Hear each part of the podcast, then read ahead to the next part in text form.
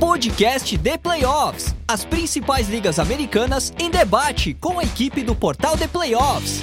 NFL, NBA, NHL e MLB. Podcast de playoffs. O podcast dos esportes americanos está no ar. Olá, sejam muito bem-vindos à edição número 63 do podcast The Playoffs, o podcast dos esportes americanos no Brasil, com mais um domingo de NFL. Eu sou o André Amaral e hoje estamos com uma bancada diferente e desfalcada por aqui, já que faremos o programa em dupla, apenas meu grande amigo Fábio Garcia e eu, o que nos permite ter um papo um pouquinho mais solto, mas certamente sem qualquer desfalque na qualidade do conteúdo, já que o nosso guru defensivo dos Pampas desse Brasilzão é mestre demais e todo mundo sabe. Falaremos então sobre todos os jogos de mais um domingo quentíssimo na maior liga de futebol americano do planeta, com direito a muitas surpresas, hein? Lembrando que estamos iniciando a nossa gravação durante o Sunday Night Football entre 49ers e Broncos, que neste instante tem o placar de 7 a 3 a favor da franquia de São Francisco. Daqui a pouquinho começa o segundo tempo e essa vai ser a, a última partida que vai ter as nossas análises por aqui. Mas antes da gente mergulhar no assunto que mais interessa, com direito à seleção da semana ao final das análises, como sempre, e eu passar a bola aqui para o salve inicial do Fábio, vou deixar aqueles recados importantes que não podem faltar. Essa edição do podcast The Playoffs foi gravada e editada pela WP Oncast. Grave seu podcast ou qualquer material de áudio ou vídeo você também. Para isso é só falar com o dono da voz da vinheta inicial aqui do programa, nosso amigo Pix, e tirar as suas dúvidas pelo telefone ou WhatsApp. DDD 54 996205634 ou pelo site grupowpcom.com.br. Siga a gente lá no Spotify, no Apple Podcasts, no SoundCloud, no Deezer, no Amazon Music ou em qualquer um dos seus agregadores de podcast favorito, sem esquecer de deixar aquela avaliação de cinco estrelas, onde isso é possível, como lá no Spotify, no Apple Podcasts, porque ajuda demais aí o nosso trabalho a alcançar o maior número de fãs da bola oval e de todas as ligas dos principais esportes americanos possível. Agora passar para o bom dia, boa tarde, boa noite para ele, que me faz companhia em mais um domingo de NFL aqui voltando à nossa bancada e dessa vez com muito trabalho, porque vamos analisar todos os jogos contigo, Fábio Garcia. E aí, no seu destaque inicial, quero saber é, o que você tem para nos falar sobre um assunto que eu sei que você gosta muito, só que não, mas te provocando um pouquinho. Tivemos a confirmação de Rihanna como atração principal do Super Bowl, mas enfim, vamos falar mais de é, bola dentro de campo mesmo, numa NFL que agora só tem dois times 3-0, pode ter mais um, dependendo do Monday Night Football, é, um deles em cada conferência, né? O Miami Dolphins e o Philadelphia Eagles, apenas também um time 0-3, que infelizmente é aquele para o qual você torce, Fábio. Quero ouvir o seu desabafo um pouquinho aí quando a gente chegar na derrota dos Raiders para os Titans. E eu queria também saber de você o que você está achando dessa AFC Oeste toda poderosa, é, prometia demais, mas no, neste instante soma um maior número de derrotas do que vitórias, né? Se a gente somar todas, todo o retrospecto dos quatro times. Enfim, seu destaque inicial em mais um domingo de NFL aqui no podcast de Playoffs, Fábio. Grande André Amaral, já deixo o meu abraço para você, para todo mundo que está nos ouvindo. É, hoje estamos aqui né, num, num papo a dois, mas vamos repercutir bastante essa semana. Acho que tem muitos destaques que a gente poderia trazer. O meu destaque inicial, até antes de você me trazer as perguntas, era justamente a AFC West, né, que era tida como a melhor divisão da história da NFL e até o momento é, coleciona é, vitórias, é, praticamente são só as vitórias dos Chiefs, né? A vitória dos Chargers foi uma vitória num jogo divisional e, e os Broncos, quando ganharam, ganharam do Houston Texans, que é um time que a gente sabe que não vai brigar por muita coisa na temporada. É, então, é, são poucas vitórias, né? Poucas, poucas, é, pouca demonstração de toda aquela força que a gente estava esperando antes da temporada começar. É, acho que vale um destaque muito grande para esses dois times 3-0, porque dificilmente as pessoas apontariam eles como, como times 3-0 esse ponto do campeonato. E, e, vamos repercutir jogo a jogo, que daí a gente consegue dar uma aprofundada em cada um. Hoje foi um dia que, para mim, foi, foi, um dia bem interessante. Acho que teve duas defesas que selaram vitórias, né? A dos Titans e a dos Packers. É, curiosamente, selaram da mesma forma, né? Impedindo uma conversão de dois pontos e garantindo a vitória a partir disso. E, e a gente tem aí bastante coisa para conversar. Vamos, vamos jogo a jogo, André, que acho que fica um pouquinho mais fácil. Com certeza, vamos sim. E lembrando, outra defesa que selou vitória é do meu Chicago Bears, que, enfim, tá longe do desempenho ideal, mas 2-1, graças a Roquan Smith, é, talvez o único jogador é, realmente acima da média desse elenco, mas ele foi fundamental e daqui a pouco a gente chega lá. Mas vamos começar com aquele jogo, quero mais é, aguardado da rodada, envolvendo dois quarterbacks históricos, mas que as defesas prevaleceram muito mais, né, Fabio? Então eu sei que você vai gostar de falar sobre isso. E eu queria saber também de você aí nessa vitória do Green Bay Packers por 14 a 12 contra o Tampa Bay Buccaneers jogando na Flórida. Se o Tom Brady, depois de três jogos, a gente pode falar que é, pode ligar o sinal de alerta aí em relação ao desempenho dele, ou esses vários desfalques que ele está tendo estão é, cobrando preço né, para os Bucks, e agora é, temos aí os Packers é, 2-1 e os Bucks também, mas é, essa vitória aí do Aaron Rodgers para cima do Brady, quero saber a história do jogo é, da sua parte aí, Fabio, o que, que você mais viu de interessante dessa partida?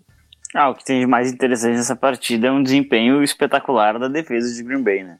É uma unidade da qual se esperava bastante no início do ano e, é, e ela, depois de um primeiro, uma primeira semana com, algum, com algumas questões é, para lá de interessantes, né, para a gente criticar na, na unidade, ela parece que achou um pouquinho, parou de procurar o Justin Jefferson, né, e começou a achar realmente uh, o, seu, o seu jeito de jogar. Vejo que é uma defesa bem reativa, é algo que eu gosto bastante, é, mas uh, a gente tem que ver ainda contra grandes adversários. Ah, mas o Buccaneers não é um grande adversário? Olha, sem McEvans, sem Chris Godwin, sem estabelecer ainda um tight end, né, depois que o Gronkowski acabou se aposentando, é, eu não diria que é um grande, grande, grande adversário, né, então é, eu acho que o, essa, já respondendo a sua pergunta sobre Tom Brady, é, eu acho que entra muito no, no fato de que ele realmente está sem nenhum tipo de ajuda, né, o Scottie Miller é, era o recebedor, acho que mais... É, mais prolífico dele ali no campo hoje e, e acho que ele acabou né? Que é, o Russell Gage, mas o Russell Gage sofreu, sofreu. O Russell Gage sofreu muito com ele mesmo hoje, né? É, acabou acabou uh, sofrendo um fumble e, e, ele ficou se punindo por muito tempo, acabou não conseguindo produzir. É um time que está com problemas de linha ofensiva também, que teve uh, uma queda de qualidade da última temporada para essa. É, então a gente vê que tem, tem bastante problemas pro, pro, pro Brady e para a comissão técnica é, acabarem endereçando ali com o Todd Bowles, né?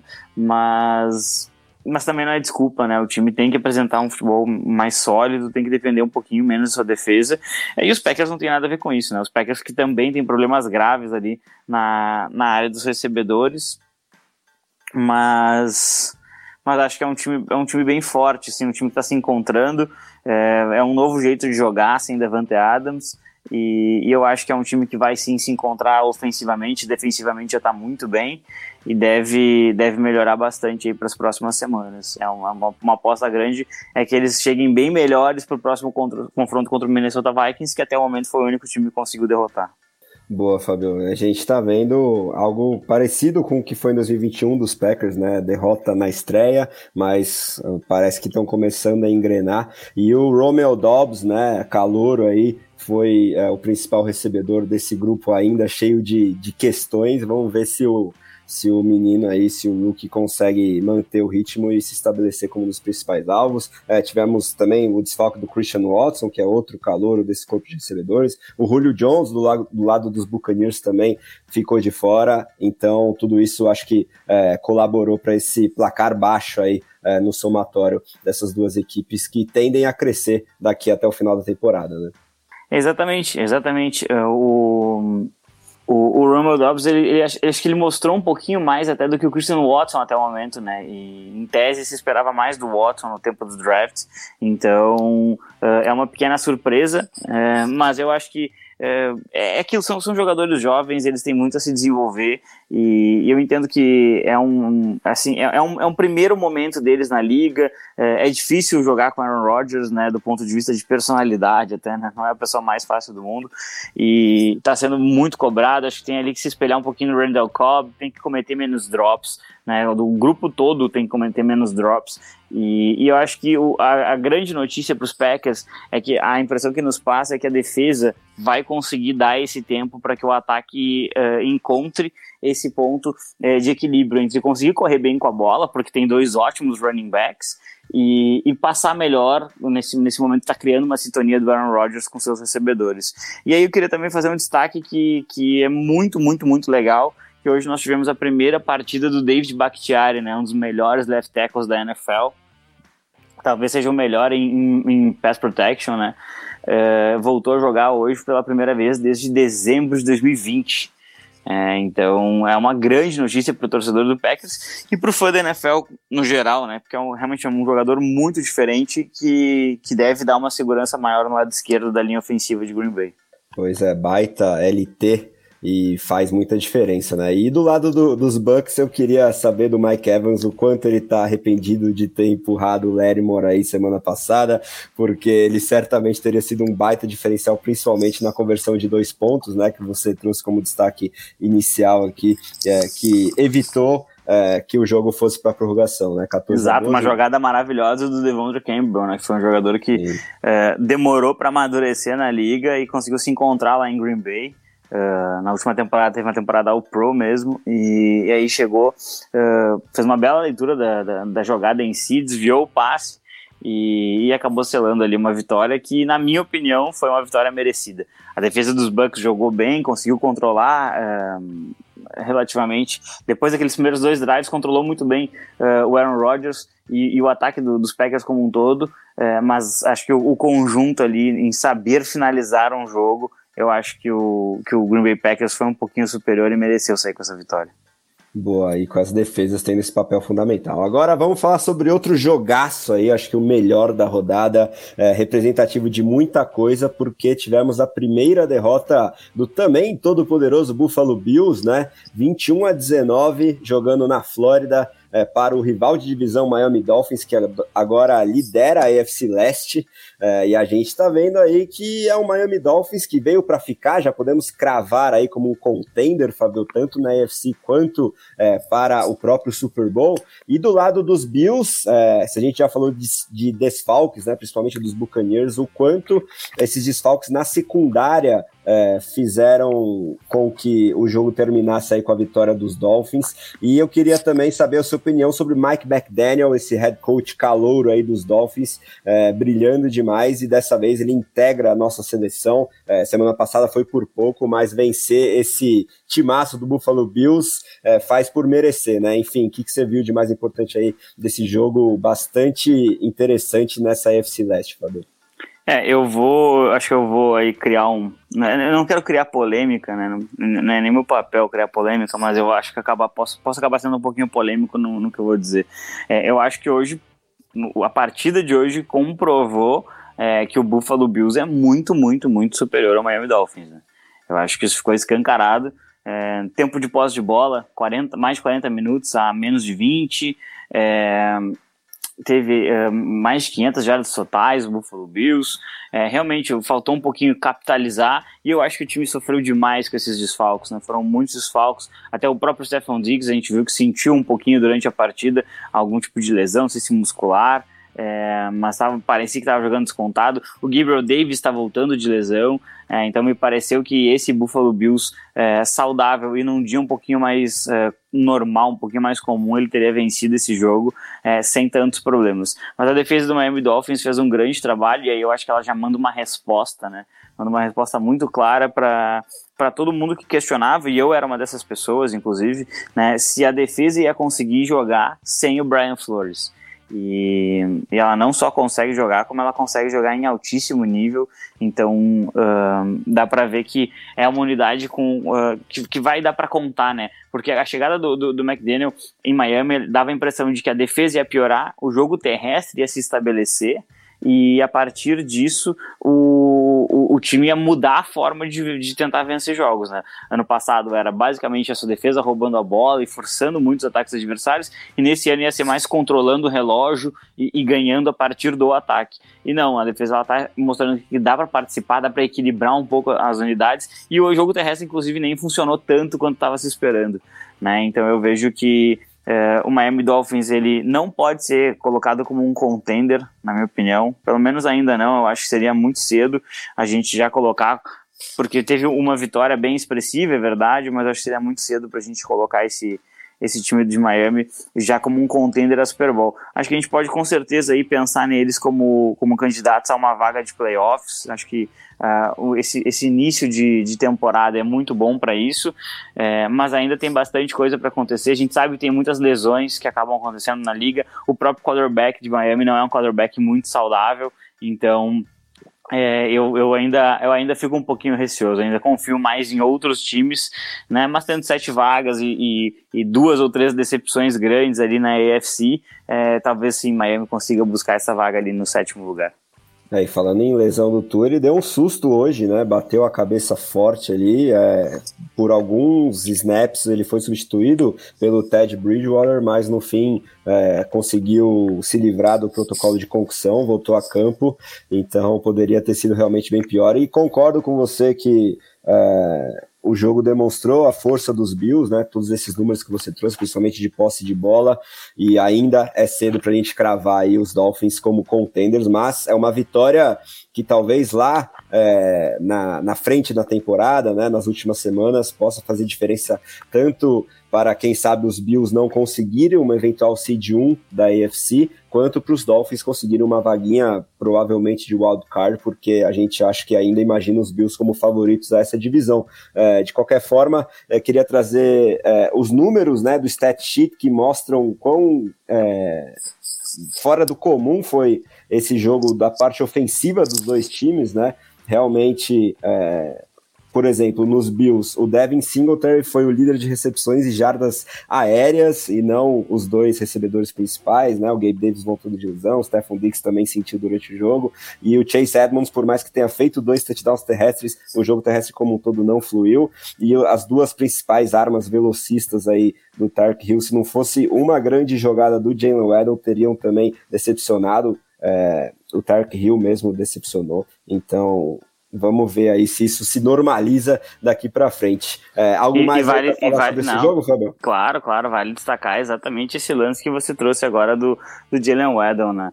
É, a rota que ele faz para é uma conversão, se não me engano, uma terceira para 12 ou para 15, em que ele faz um triple move, né? Ele faz três, três uh, movimentações distintas dentro da rota para sair lá no fundo do campo e receber um passe do Tua é, que acaba gerando o touchdown que vira o jogo.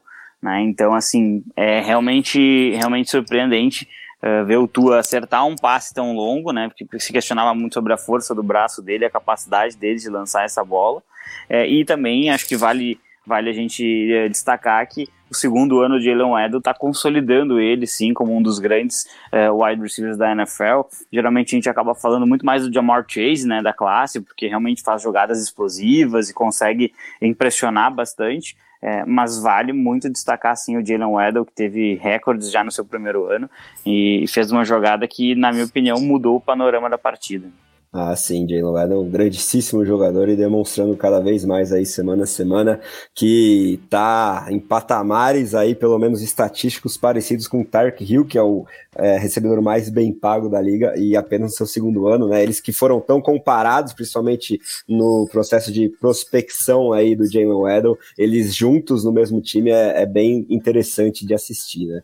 Agora, Bora falar sobre a vitória do Baltimore Ravens para cima do New England Patriots, jogando em Foxborough, um jogo de placar muito mais alto, eu acho que as casas de aposta e muita gente apostavam mesmo, né? 37 a 26 aí para o time é, do Lamar Jackson, que dessa vez é, não foi surpreendido como aconteceu na última semana, para o próprio Miami Dolphins e, e, conseguiu controlar melhor o placar, né? Por mais que os Patriots tenham ensaiado uma pequena reação, mas passaram longe de, de tentar ameaçar essa vitória. E aí temos mais alguns representantes é, na nossa seleção vindos do Baltimore Ravens, assim como foi na última semana. Lamar Jackson, nosso quarterback, cinco touchdowns totais, né? Quatro de passe e um corrido. Ele somou mais de 100 jardas terrestres, 218 é, aéreas e tá jogando muito, né? Acho que já pode ser apontado, Fábio, não sei se você concorda, como um dos principais candidatos a MVP. Além disso, Mark Andrews, Tyren, é, All-Pro aí, é, pela segunda semana seguida na nossa seleção também. É, agarrando aí dois touchdowns e 89 jardas, e o Marcus Peters é o cornerback aí da nossa seleção, também foi fundamental nessa vitória dos Ravens, que teve como notícia mais importante é, daqui para frente, do lado dos Patriots, essa lesão de tornozelo do Mac Jones, né? O quanto isso preocupa aí a torcida dos Pets, é aquela chamada high ankle sprain, dependendo do grau, pode afastar ele por mais de um mês, talvez, vamos ficar de olho.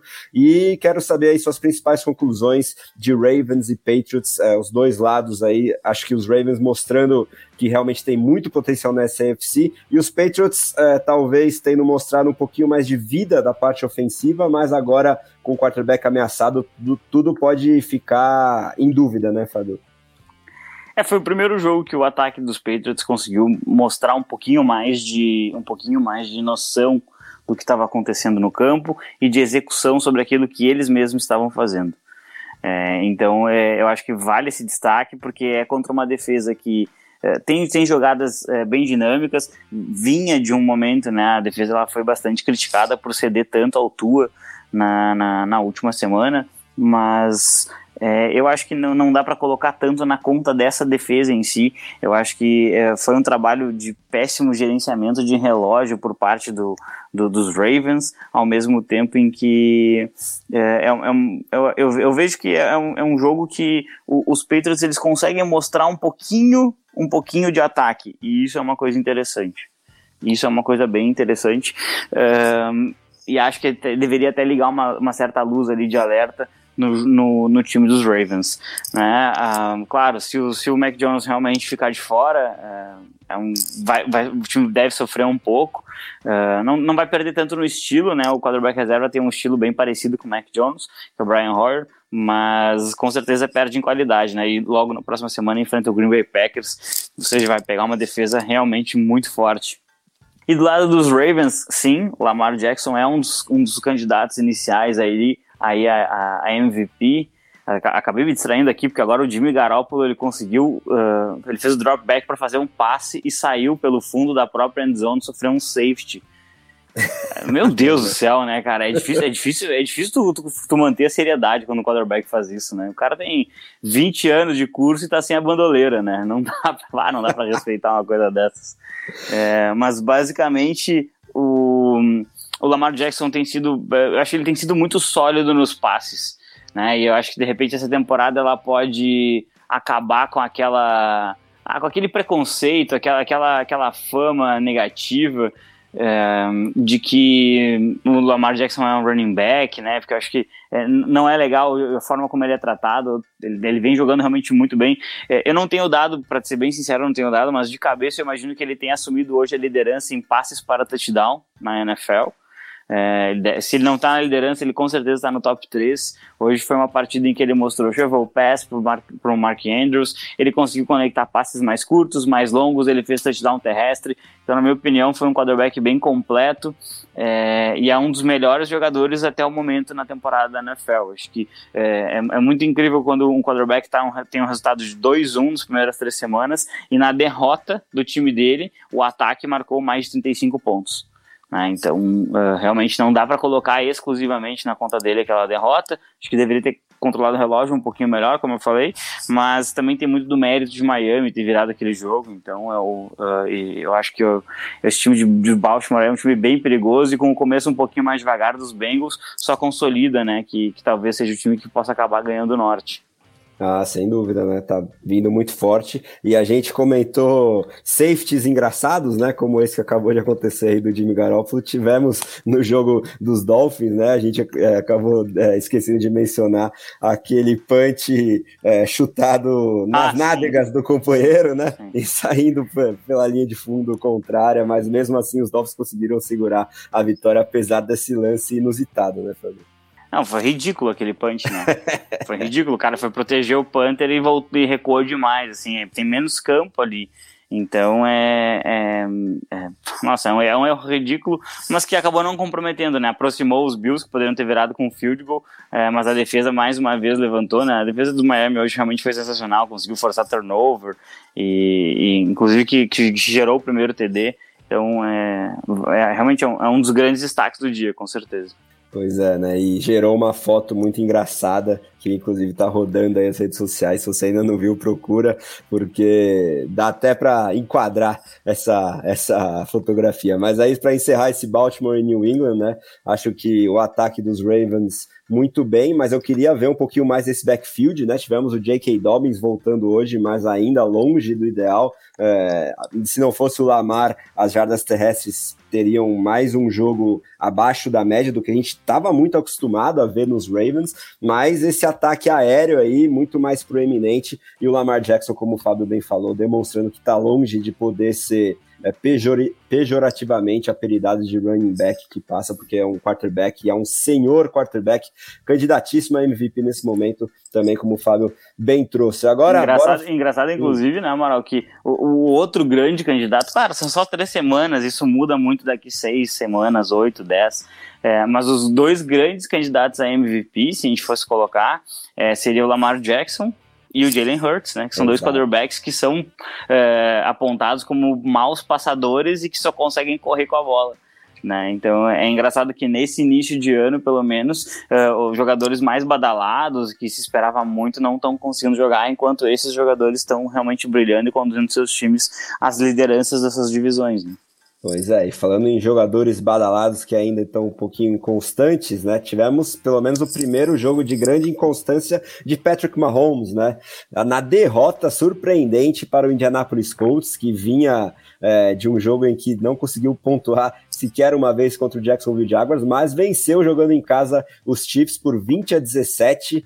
É, e aí eu queria que você me explicasse esse resultado, porque é, eu acompanhando o jogo, lógico que na correria de vários outros ao mesmo tempo, mas a cada vez que aparecia esse Colts e Chiefs no Red Zone, era o Matt Ryan sendo sacado, né? Acho que foram pelo menos cinco sacks para cima dele, mas ainda assim é, ele deu um jeito de buscar essa vitória. Do lado dos Chiefs, é, tivemos um Travis Kelsey com muitas oportunidades de aproveitar o desfalque do, do Shaq Leonard ali é, pelo meio da defesa dos Colts. Ele começou parecendo que ia voar, mas deu uma estagnada, assim como todo o ataque, e no final das contas talvez a maior zebra da rodada aí, e queria saber suas principais impressões aí dessa derrota do Kansas City Chiefs para o Indianapolis Colts, Fábio. É, é, então, é, eu tava conversando com alguns amigos, até um torcedor dos Colts, e ele me disse, ah, eu não sei nem como explicar como é que esse time ganhou o jogo de hoje. É. Né? E a gente conversando que é, tem, tem aquelas, aquelas questões que são intangíveis, né? Aquelas coisas que a gente não consegue simplesmente colocar em jardas, colocar em passes completos ou, ou em, em stats defensivos. É. Eu imaginei que esse time dos Colts ia vir muito ferido, Afinal de contas, eles não conseguiram fazer um ponto sequer no time que foi back-to-back -back first overall no draft, né? Então, é, é, era natural, era natural que eles, que eles viessem uh, um pouco machucados e que eles de repente entregassem algo a mais do que aquilo que a gente esperava. Acho que a volta do Alec Pierce, né, o, o, o calor, o wide receiver, é, foi um fator importante para esse ataque ter outras válvulas, outra, outras formas de atacar. Jonathan Taylor mais uma também, né? Hã? Michael Pittman já tinha sido Michael Pittman junto. É. Exatamente, que então assim, deu um pouquinho mais de corpo, né, pro ataque, seus, são os dois recebedores principais. A gente viu um Tyrene de calor brilhando hoje no, na, na, na, red zone, e aí é algo que o, que o Matt Ryan é, gostava de explorar, né, sempre gostou de explorar um pouquinho o Tyrene. É, e, e, então assim, a gente vê que é, o, ataque, o ataque dos Colts ele conseguiu alguns momentos que, que a gente esperava que fossem mais frequentes, né? Quando a gente pensou nesse time para temporada, eles mostraram algumas coisas boas. Acho que teve muita, muita, muita coisa boa por parte da defesa de Kansas, né? Pressionaram muito bem o QB, como, como tu trouxe, Amaral. E, e fizeram jogadas bem dinâmicas, bem explosivas, assim. É, pareceu em alguns momentos, inclusive, que a defesa ela ia conseguir uh, liderar essa vitória, porque a gente viu que o ataque estava sofrendo um pouquinho. É, e eu acho que aí vai é, é, é, um, é, difícil criticar o ataque dos Chiefs, né? Porque ele é realmente muito, muito forte. É, mas eu acho que hoje o time sentiu um pouquinho falta de um jogo terrestre um pouquinho mais consistente. Sim. Que desse um, um, respaldo maior, que, que sabe, aproveitasse inclusive a, a falta do Leonard no, no, como Mike do outro time. Né? O Patrick Mahomes sofreu uma certa pressão, é, acabou sendo interceptado ali no, no último drive da partida, primeira interceptação dele na temporada.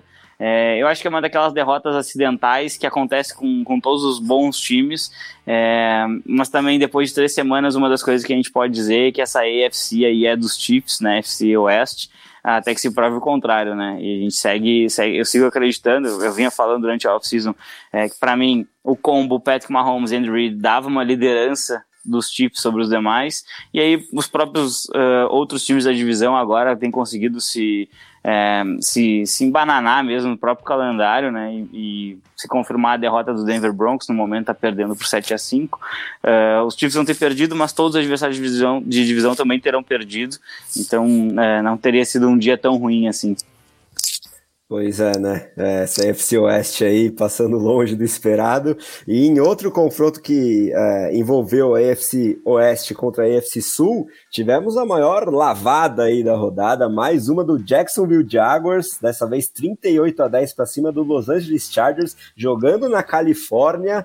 E aí eu quero saber o quão real é esse time de Sunshine, Doug Pearson e companhia, que seguem muito bem é, obrigado, né? E do outro lado, é, Justin Herbert é, era uma game time decision, né? É, dúvida até poucos minutos antes do jogo e, e, resolveu encarar aí as suas costelas baleadas e conseguiu jogar até certo ponto decentemente, mas eu acho que longe do 100% físico. Keenan Allen ainda ausente, fazendo muita falta, né? É, e tivemos também o susto em relação ao Joey Bolsa, é, um dos principais defensores aí dos Chargers, que também saiu sentindo lesão. Vamos acompanhar as notícias. E aí eu quero saber o quanto esses Chargers estão deixando a desejar e o quanto os Jaguars são para valer. Eles talvez já possam ser apontados como principal favorito na AFC Sul, Fábio? Olha, a, a, liderança dos Jaguars na, na AFC Sul ela é uma liderança bem pequena, né? O, tem duas vitórias, os Colts têm uma vitória e meia, né, por causa do empate. É, os Texans uh, hoje perderam para os Bears, né, os Titans talvez tenham começado a encontrar o seu caminho. É, então ainda é muito cedo para dizer. Acho que é, é, o time que melhor está apresentando o jogo neste momento, mas também são apenas três semanas. É, eu sempre fico um pouco receoso com essas equipes que, é, que elas têm o seu núcleo de jogadores importantes, né, o seu principal, os seus principais nomes são jogadores extremamente jovens. É porque se eles sofrerem lesões, ou vão entrar jogadores ainda mais jovens e cruz, ou então vão entrar veteranos que já provaram que não conseguem produzir num altíssimo nível. É, e aí o acúmulo das lesões acaba comprometendo esses times, esses times, né? Então é algo que a gente geralmente vê em algumas temporadas. E, então eu, eu, particularmente eu gosto de ter um pouquinho mais de cautela. Mas a gente fica feliz de ver o Sunshine jogando com bastante segurança, com bastante confiança. Parece que o esquema ele prioriza é, características positivas do jogo do Sunshine. Então ele tem mostrado é, bons, é, bons momentos nas partidas. Acho que hoje ele foi muito seguro contra uma defesa é, que é muito boa, uma defesa que causa muitos problemas. É, e então assim é, é, um jogo é um jogo que os que os Jaguars muito mais do que o jogo dos Colts na minha opinião esse jogo os Jaguars eles deviam colocar num quadro e ter como modelo para tentar repetir todos, todas as semanas até o final da temporada. Uh, os Chargers eles começaram a ligar certas luzes que são problemas históricos da franquia e a gente já começa a ficar um pouco preocupado com o futuro positivo desse time, né? Porque no papel a gente sempre fala, né? É um time sensacional, tem muito, muito, muito talento nessa equipe. Qualquer ponto do campo a gente pode elogiar a qualidade de A, B ou C mas a gente sempre fica com aquele receio, né? O que, que vai acontecer com os Chargers neste ano que vai prejudicar? No jogo de hoje, o Joey Bolsa talvez seja o melhor jogador de DL do time é, e o melhor jogador de OL do time, né? O Rashan Slater saíram machucados. O Slater, inclusive, saiu com o braço esquerdo imobilizado, né? Então, é, isso seria uma perda gigantesca, porque o time já não tem um right tackle. Né? Então, o lado direito da linha já não consegue oferecer grande segurança para o Justin Herbert, que está machucado. E aí, se você perde o left tackle, é, o jogo vai ter que ser muito veloz, muito veloz mesmo, é pegar a bola e já lançar, ou então o seu quarterback vai ficar arriscando a, as costelas o tempo inteiro. Então, assim, é, vejo que os Chargers estão em uma posição bem delicada do ponto de vista de saúde e do ponto de vista de, de repente arriscar o seu melhor jogador, que obviamente é o Justin Herbert. É, então fico bastante incomodado com a, até com a postura assim, do Brandon Staley, que já começa a, a, a me incomodar como head coach da NFL. É, eu sei que ele teve um trabalho maravilhoso como, como coordenador defensivo lá nos Rams, mas hoje o time estava perdendo por 28 pontos, faltando quatro minutos e o Herbert estava em campo. Para quê? Ele não vai anotar 28 pontos. Não vai, não, não vai, não precisava. Aí se ele toma um sec e agrava a lesão, você acaba a sua temporada. Esse time sem o Justin Herbert, ele não vai andar no campo. Ele não vai conseguir avançar. É, e, então, assim, são algumas decisões que elas não fazem sentido. Não, realmente não fazem sentido. E eu acho que o time hoje ele pode ter perdido aí uma âncora defensiva, uma âncora ofensiva, e isso pode custar muito, muito, muito caro para o Los Angeles Chargers. Pois é, né? Panorama bem preocupante. Vamos ficar de olho aí nas notícias em relação ao Slater e ao Bolsa. É, outro fator que está longe de engrenar o jogo terrestre, né? Austin Eckler sempre tão elogiado e, e, com razão nas últimas temporadas, ainda parece que não conseguiu estrear. É, hoje teve oito recepções, mas pelo chão conseguiu quase nada. E sem o Slater, numa linha ofensiva que já tem suas dúvidas, fica ainda mais complicado de projetar que isso vá conseguir desafogar também um pouquinho é, essa, essa pressão para cima do Herbert, né? Exatamente, exatamente. A gente já teve lesões, né? O Corey Linsley, se não me engano, saiu machucado do jogo dos Chiefs o center, ao pro. É, o, o Trey Pipkins, se eu não me engano, o, tava jogando de, de right tackle. Ele, ele também chegou a sair machucado do jogo de quinta-feira passada. É, então, assim, é, a gente já começa a ver da, da sua linha inicial, né, seus, os seus cinco titulares da OL, três, em algum momento da temporada, já, já sofreram com lesões. Né? A gente está na terceira semana. Se alguma dessas lesões for se agravando, se eles forem jogando com dor, é bem possível, é bem possível que a gente comece a arriscar ainda mais a saúde do Justin Herbert, que, como eu falei, é o, maior, é o melhor jogador, o maior investimento dos Chargers, não seria inteligente sacrificar o seu quarterback.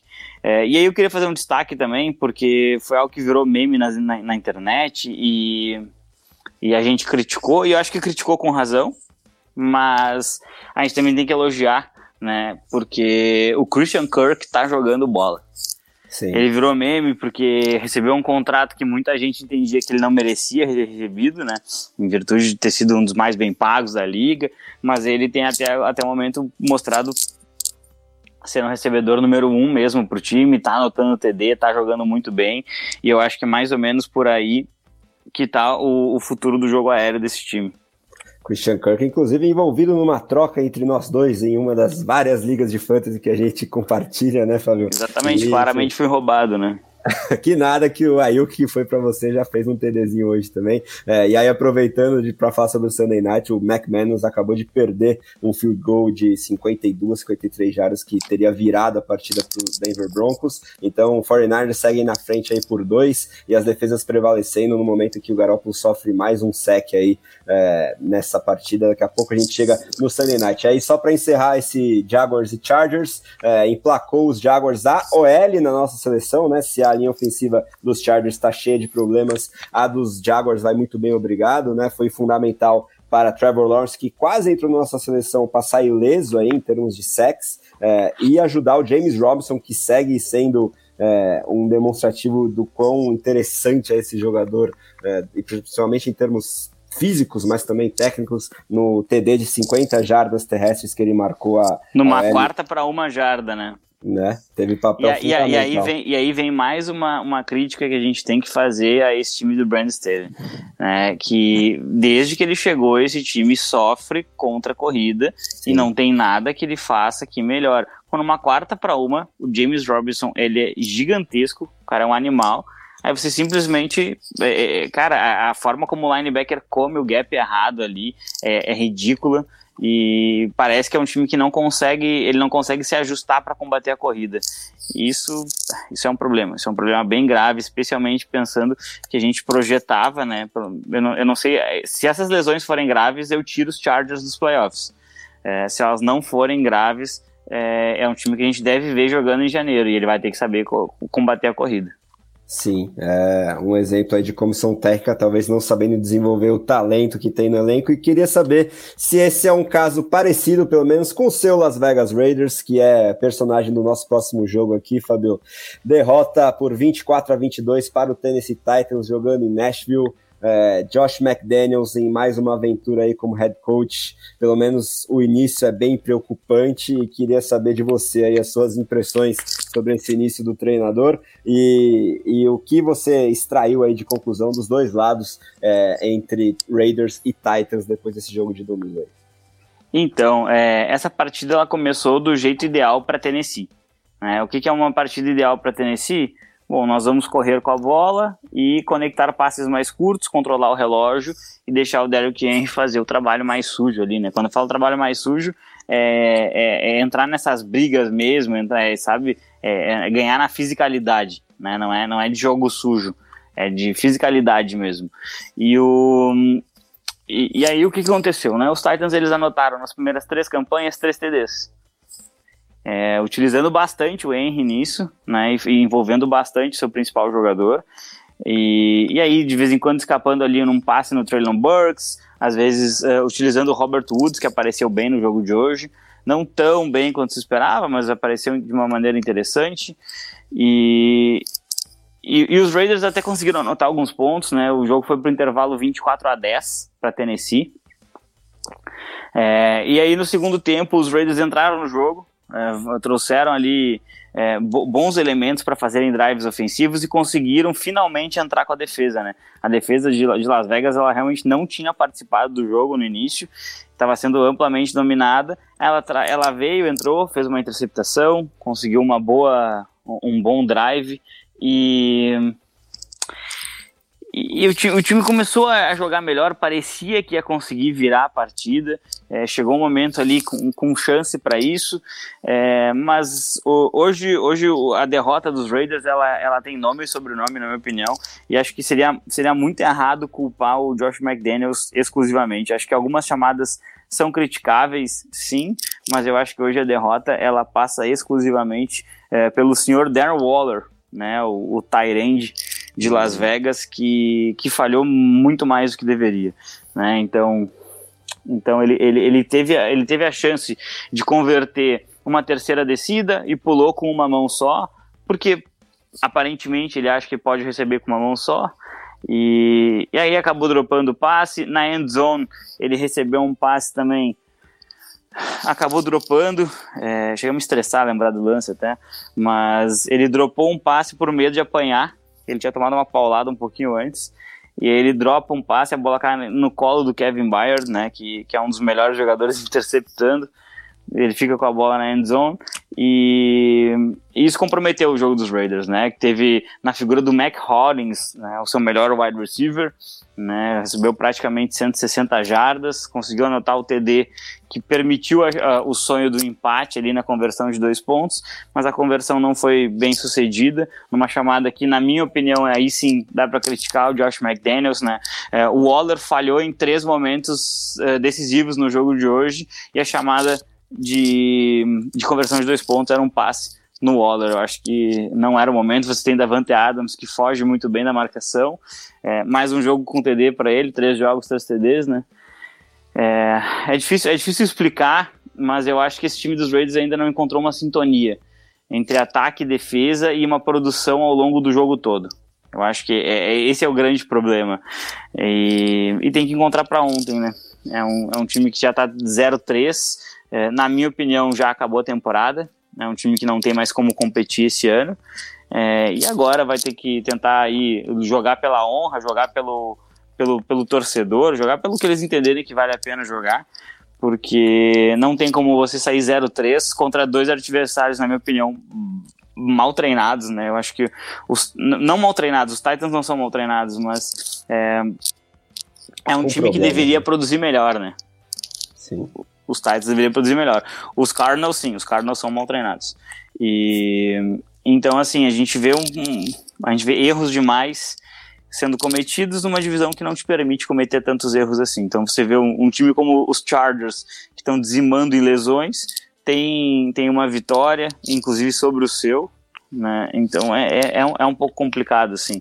É, se o Josh McDaniels não, não mudar urgente a forma de estruturar essa equipe, os Raiders não têm a mínima chance. É, e os é, Titans, é. eles vão tentar, né? Os Titans, eles vão tentar sempre é, refazer esse jogo, esse primeiro tempo.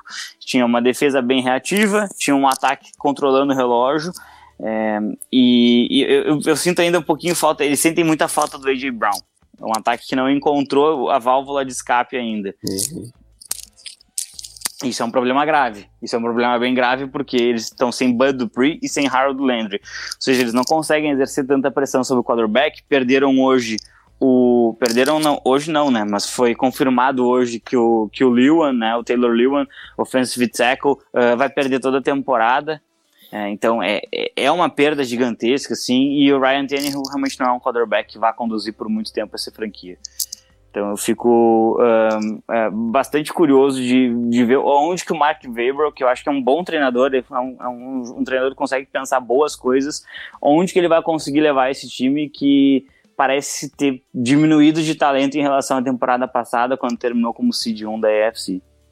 É, concordo plenamente contigo. É, esse game script foi até fora do comum do que a gente estava presenciando em relação aos Titans, é, o que faz com que Derrick Henry, outrora é, rei absoluto, é, tanto da própria NFL quanto do Fantasy Football, talvez seja a principal venda na alta dessa semana aí do nosso jogo dentro do jogo. Mas para encerrar a análise desse jogo é, com você, Fabio, eu queria te perguntar sobre esses ajustes que o McDaniels precisa fazer e o quanto isso deveria ou poderia estar relacionado com os números que a gente viu hoje no stat sheet, né? É para o Mac Hollins se sobressair tanto assim sobre Davante Adams, Darren Waller, hoje o Hunter Renfrew foi desfalque, né? Mas essas três armas tão talentosas, você já trouxe todo é, o jogo horrível que o Darren Waller fez hoje, acho que do ponto de vista psicológico principalmente, mas você não acha que é, um pouco mais de foco, principalmente no Adams, que a gente sabe a qualidade que tem e muito provavelmente não vai ter uh, o mesmo desempenho fraco psicologicamente que o Waller teve hoje, é, pode ser uma das chaves para esse ataque começar a render melhor daqui para frente? Sem dúvida, sem dúvida. O time ele tem que encontrar um, um balanço melhor é, ofensivo e isso passa assim pelo McDaniels. É, e a gente, a gente hoje foi, um, foi o melhor jogo de, em termos de participação do Josh Jacobs. Não sei nem se nos números é, acabou sendo o melhor jogo dele, mas ele estava muito participativo, muito envolvido no game plan, e isso foi, foi um, um diferencial no momento que os Raiders começaram a encaixar para tentar eh, buscar o resultado.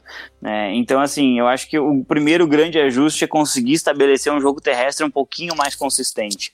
Né? Pode ser em comitê, pode ser com, com o Josh Jacobs, mas tem que ser um pouco mais consistente na forma de, de, de fazer o seu jogo terrestre. E aí, obviamente, né, a defesa, isso aí é uma questão, é, é um efeito sanfona, né? Uh, a defesa ela vai fechar o box para tentar uh, lidar com essas corridas e, e aí vai abrir espaço para Davante Adams, Hunter Henry, quem quer que seja, para que eles simplesmente apareçam e possam fazer uh, as recepções. Então eu, eu, queria ver um pouquinho mais de, de consistência é, de jogo terrestre. Eu acho que é, é, engraçado a gente falar, né? Mas é, o jogo terrestre dos Raiders que vai corrigir essa falta de aproveitamento de jogadores tão talentosos como o Adams e, e o Renfrew e, e o próprio Waller, que é talentoso, mas hoje acabou fazendo uma partida horrível. Boa. Agora bora falar sobre um confronto divisional que teve muito mesmo a cara de, de confronto divisional, aqueles jogos mais pegados, é, com um placar um pouquinho mais baixo, que foi a vitória do Los Angeles Rams contra o Arizona Cardinals, jogando em Glendale 20 a 12 aí para o atual campeão. É, queria saber aí o que você tira de mais importante aí de mais uma derrota dos Cardinals e uma vitória aí importante para os Rams é, na classificação, mas que eu não sei se você concorda comigo que o desempenho é, do time, principalmente ofensivo, ainda está abaixo das expectativas. Mas enfim, o que, que você viu aí de mais importante entre Rams e Cardinals, Fábio?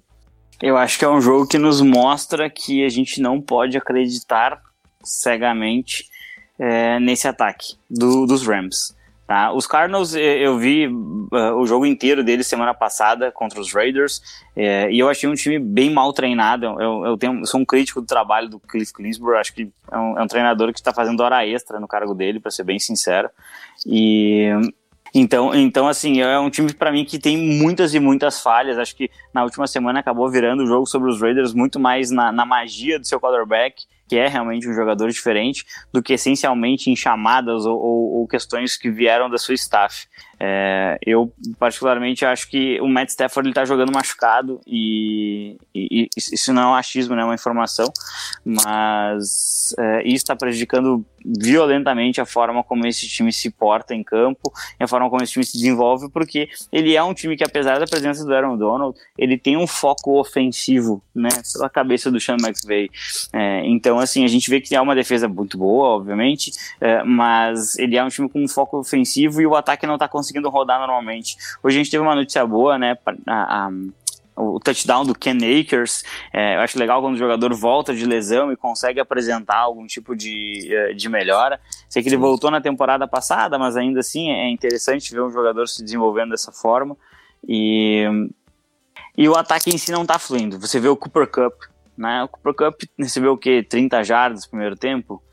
É, então, é, a gente, o que a gente acaba vendo é justamente um time que parece que está um pouquinho preso e parece muito vinculado, na minha opinião, a essa lesão que tem no, no cotovelo ali do do do, do Matt Stafford, enquanto Jerry Julio acaba de dropar mais um passe. Meu Deus.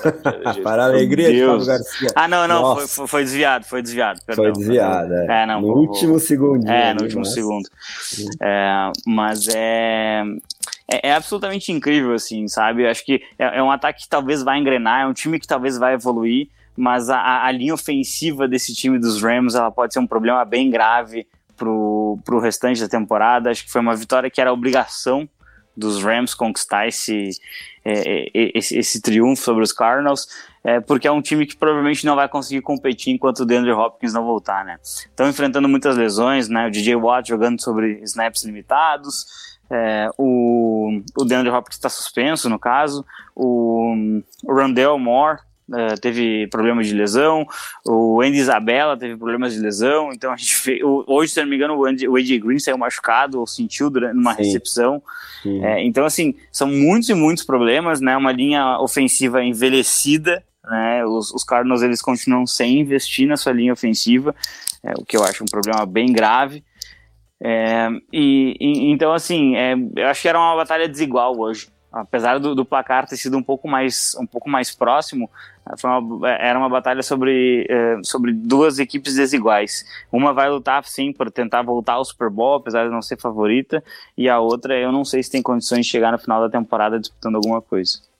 Boa, agora eu quero saber se o principal favorito da NFC, né, que é a conferência desses dois times que a gente falou, é o Philadelphia Eagles, que conseguiu mais uma vitória contundente, né, dessa vez para cima do Washington Commanders, jogando na capital federal, acabou 24 a 8 aí para os Eagles, é, que vem mostrando muita qualidade dos dois lados da bola. Você já trouxe o Jalen Hurts como é, um dos principais candidatos a MVP neste início de temporada. E quero saber aí de você se você é, crava já os Eagles como principal favorito da NFC ao Super Bowl e por que a gente pode se animar tanto com esse time aí que tá dando show né, nesse início de temporada, Fabio.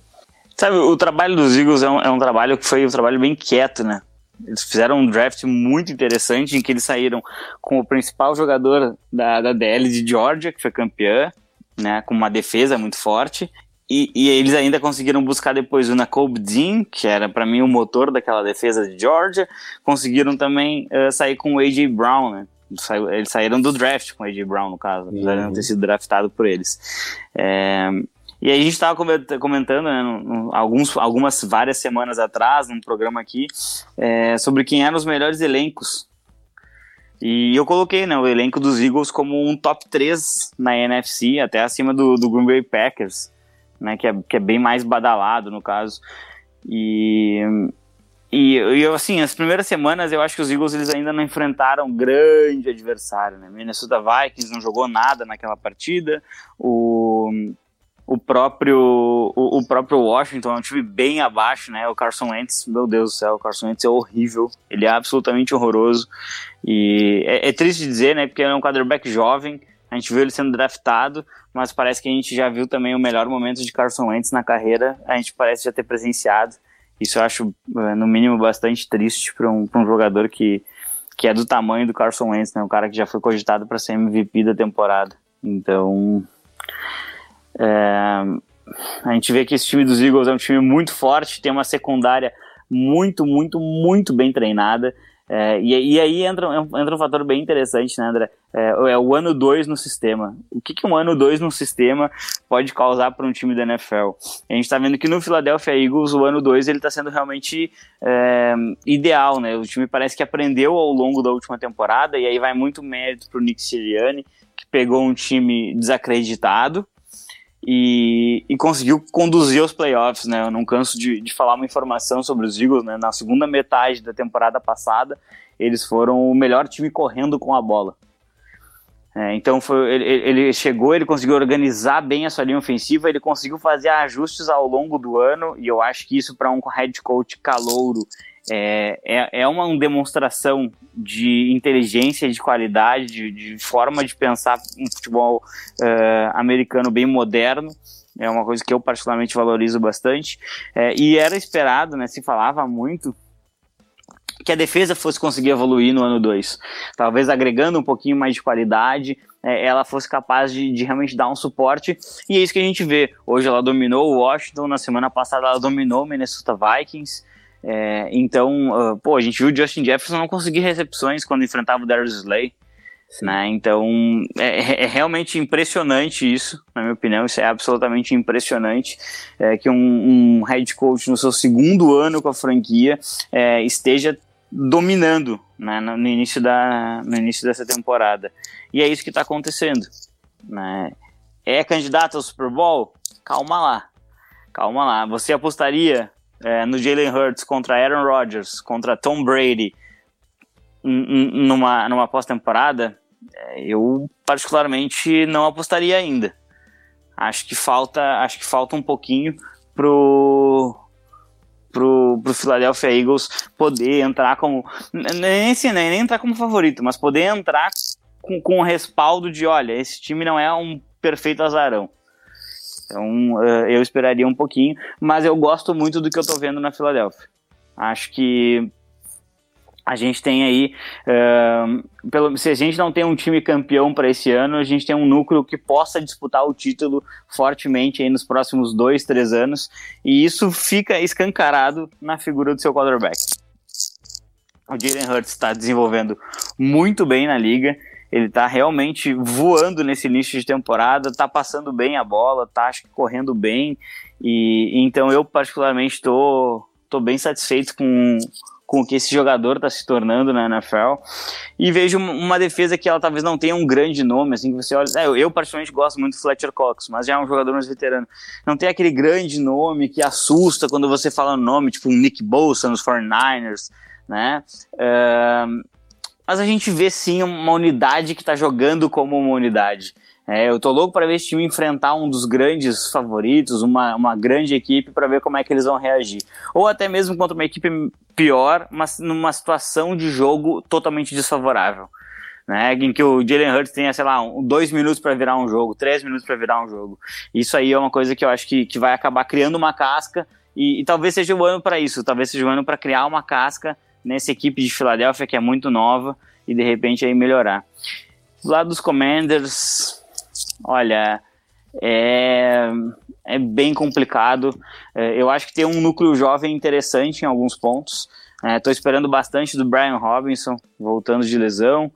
É, lesão não, né? Ele acabou sendo assaltado, tomou, tomou assim, dois tiros na perna, se eu não estou enganado. É, mas ele voltando, eu, eu, particularmente acredito que ele vai agregar bastante. Tem uma dupla de recebedores sensacional no Ian Dodson, teve um, um início de, de, de, carreira profissional muito bom na NFL até agora, e o Scary Terry, né? Uh, mas eu acho que falta talento e eu não sei até que ponto o, o Rivera consegue extrair mais desse grupo. Uh, e particularmente, sim, um time de Carson Wentz 2022, esse time não vai longe. É, Carson Wentz ainda deixando a desejar, não temos hoje aqui o Fernando para defender ele, é, e ainda tem o Curtis Samuel nesse grupo de recebedores aí, que tá muito bem nesse temporada também, mas o Wentz é, deixando um pouquinho a desejar, prejudicando um pouco é, esse, esse talento aí na parte é, de wide receivers dos Commanders. E aí, falando em wide receivers, tivemos um grandíssimo jogo do Devonta Smith aí, segundo anista dos Eagles, e ele é o wide receiver da nossa seleção, pelo menos por enquanto, beirando a 170 jardas e um TD. É, foi muito bem e agarrou um dos touchdowns lançados aí pelo Jalen Hurts, que como o Fábio falou, tá mostrando que é, tá se desenvolvendo aí como passador, assim como o Lamar Jackson tá longe de poder ser apelidado pejorativamente como running back que passa a bola. Agora, bora falar sobre a primeira vitória do Cincinnati Bengals na temporada, 27 a 12 para cima do New York Jets, é, depois de uma vitória histórica contra o Cleveland Browns na semana 2, voltou à realidade até certo ponto agora na semana 3, não conseguiu vencer outro adversário da AFC Norte, mas tivemos aí finalmente os Bengals vencendo, vencendo bem, com alguma tranquilidade, né? Era um favoritismo destacado, pelo menos em termos é, do que a gente espera desses elencos para a totalidade da temporada, né, Fabio? Mas é, queria saber o que, que você viu, se a gente já pode falar que os Bengals estão é, num, num, nível mais perto do que a gente esperava do atual vice-campeão, ou se ainda falta alguma coisa para desenvolver nesse time, eu acho que a resposta é sim, né? Com certeza, com certeza. E hoje ainda teve lesão no Trey Hendrickson, né? Uhum. Então é, é, um fator de bastante preocupação, porque ele é disparado o jogador que mais é, cumpre funções naquela, naquela linha defensiva e que mais acaba produzindo. Então é um fator aí para ficar de olho. Uh, eu acho que os Bengals eles entraram com, com, com, acho que com aquela questão assim, vamos fazer o simples, né, o feijão com arroz. E, e acho que eles conseguiram cumprir isso muito bem. A, a linha ofensiva uh, não foi um desastre hoje. Eu acho que isso já é uma evolução. Né? O Joe Burrow ele foi, ele foi pressionado e sacado demais nessas primeiras duas semanas e estava prejudicando muito a forma como esse ataque se desenvolvia. É, sinto falta um pouquinho ainda de Joe Mixon aparecer com uh, com, com, um pouquinho mais de, uh, de força mesmo, mais de consistência, né? Como eu falei no jogo terrestre dos Raiders, eu acho que vale um pouquinho isso para os Bengals também, é, é, é, aparecer com, com consistência mesmo, correr com a bola, controlar um pouco o relógio. Eu sei que é uma liga que passa muito a bola hoje, eu sei que seu quarterback é Joe Burrow, você tem um grupo de recebedores sensacional, mesmo assim você precisa controlar o relógio, você precisa saber controlar o relógio, isso é muito importante. E e achei que foi bem interessante ver o, o Boyd, né, quebrando tackles, é, ganhando bastante jardas após a recepção, anotando o TD. O Jamar Chase também entrou na festa, entrou no touchdown hoje. É, foi, foi um jogo bastante tranquilo para o Cincinnati Bengals e, é, e, esse time ele vai precisar, ele não precisa reproduzir isso em, em partidas é, futuras, porque é difícil você ter uma vitória mais tranquila assim na NFL ou ter várias vitórias tranquilas na liga. É, mas ele vai ter que atacar com um pouquinho mais de, é, de agressividade. Né? O ataque tem sido um problema para Cincinnati, que foi o ataque que encantou na última temporada e levou o time ao Super Bowl. Então, uh, é, a grande questão é, contra um adversário que tem uma defesa mais forte, de repente um Pittsburgh Steelers, que é da divisão, é, no, com o retorno do, do TJ Watt, será que esse time vai conseguir uh, correr com a bola? Será que ele vai conseguir encontrar tantos alvos? É, esse time contra o Baltimore Ravens também tem uma defesa interessante, o próprio Cleveland Browns tem uma defesa interessante. Será que os Bengals vão conseguir produzir? É, eu fico com minhas dúvidas. Eu fico com minhas dúvidas, não sei se, se vão. Eu acho que é uma vitória para, pelo menos assim, ó, dar uma acalmada, recuperar um pouco da confiança e projetar o restante do, do calendário né? Mas é, não dá para dizer que os problemas foram resolvidos e nem que esse time está próximo do time que, que foi pro Super Bowl do, da última temporada. Do lado dos Jets, é, talvez a gente tenha visto aí é, o último jogo do Joe Flacco como titular na NFL, né? É, a previsão é de que o Zach Wilson tenha o seu retorno é, para a próxima semana, é, que eu acho que é o que vai ditar aí o futuro breve do, dos Jets, né? Ver o que, que, se, o que, que vai se esperar do Zach Wilson. Uh, acho que a defesa ela encontrou uh, um excelente jogador no Sauce Gardner, mas ela vai precisar encontrar mais excelentes jogadores, né? A unidade ela ainda ainda fica devendo um pouco em alguns momentos. É, e, e, o, e, o, ataque em si, é, eu acho um pouco difícil de jogar quando você joga o seu quarterback reserva, por mais experiente que seja o Flaco.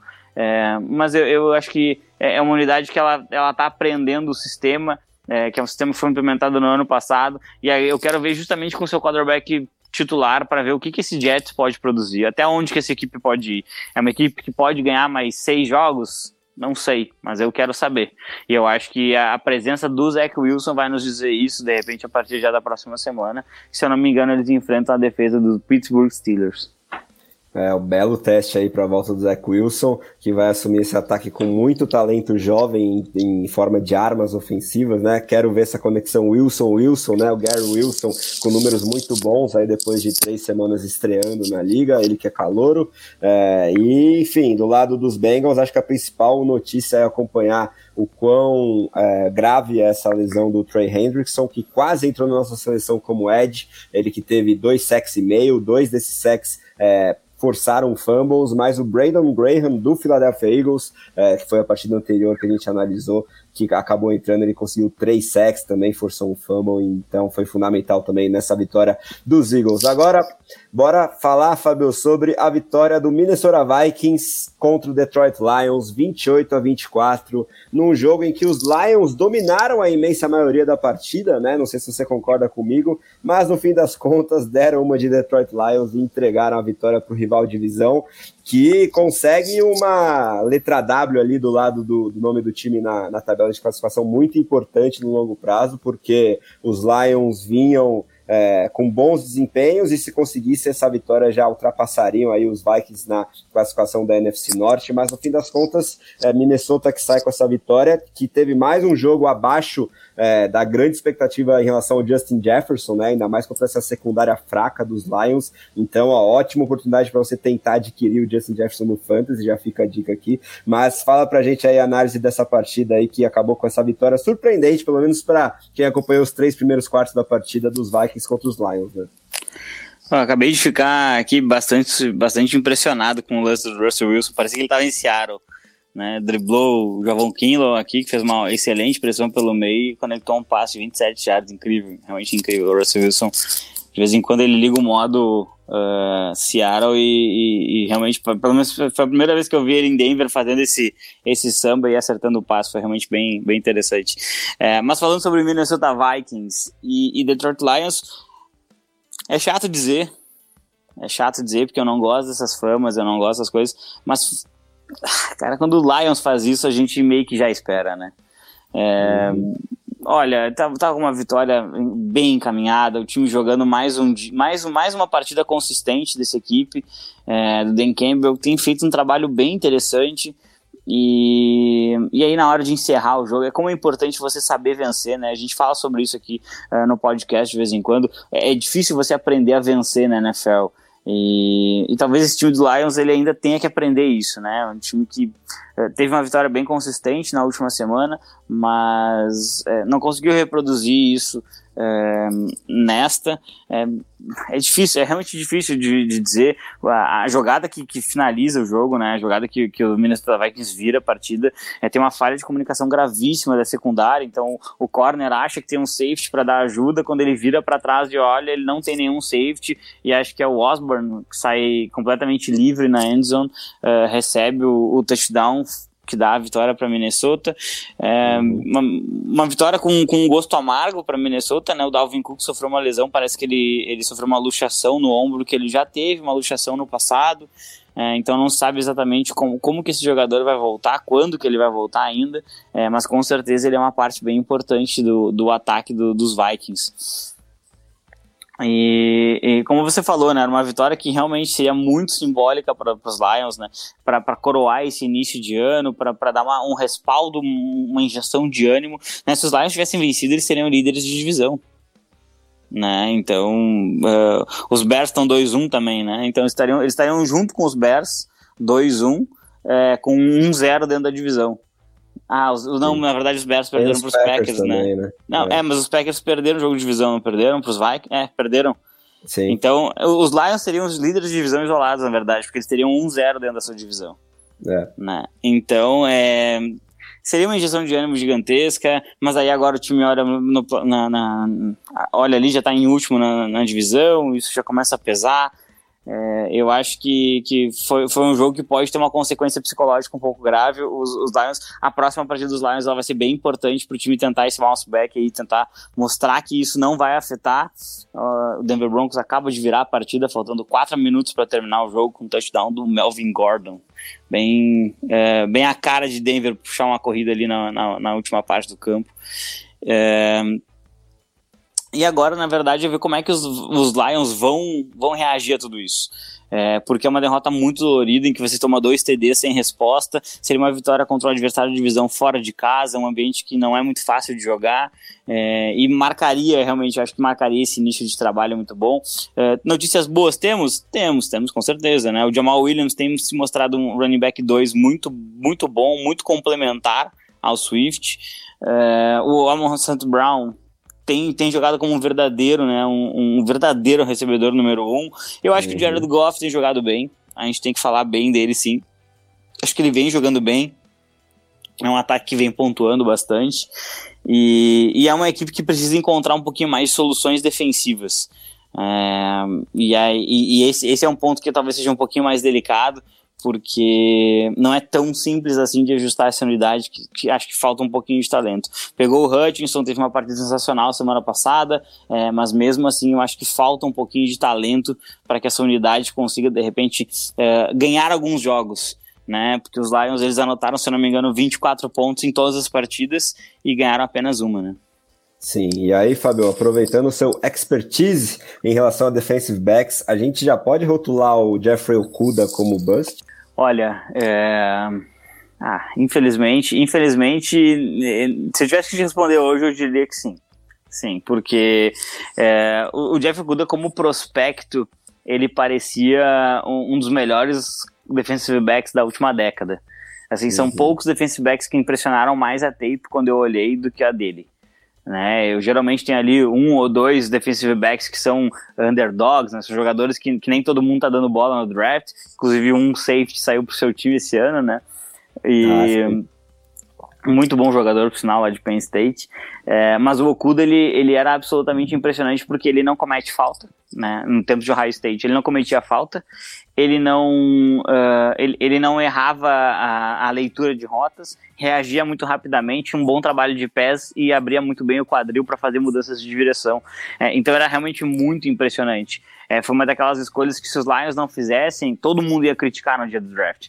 Né? Eu tinha saído uh, um quarterback na primeira, se não me engano um edge na segunda e o melhor jogador disponível era o Okuda. Então é, é, é, é, uma, é, muito triste, né? Ele acabou sofrendo uma lesão muito grave no ombro, perdeu uma temporada inteira, mas mesmo assim, quando ele tá em campo, a impressão que dá é que ele não vai ser o jogador que a gente esperava. É, a gente esperava que fosse um, um, cornerback, um lockdown, tipo o Sauce Garner tem sido nos seus primeiros jogos, é, e o Okuda não teve nenhuma atuação realmente impressionante nesse ponto, né? É uma tristeza. Assim, eu, eu particularmente sempre torço pelos jovens, né, jogadores chegam na liga badalados, mas até o momento ele não conseguiu mostrar nada de realmente sólido. Pois é.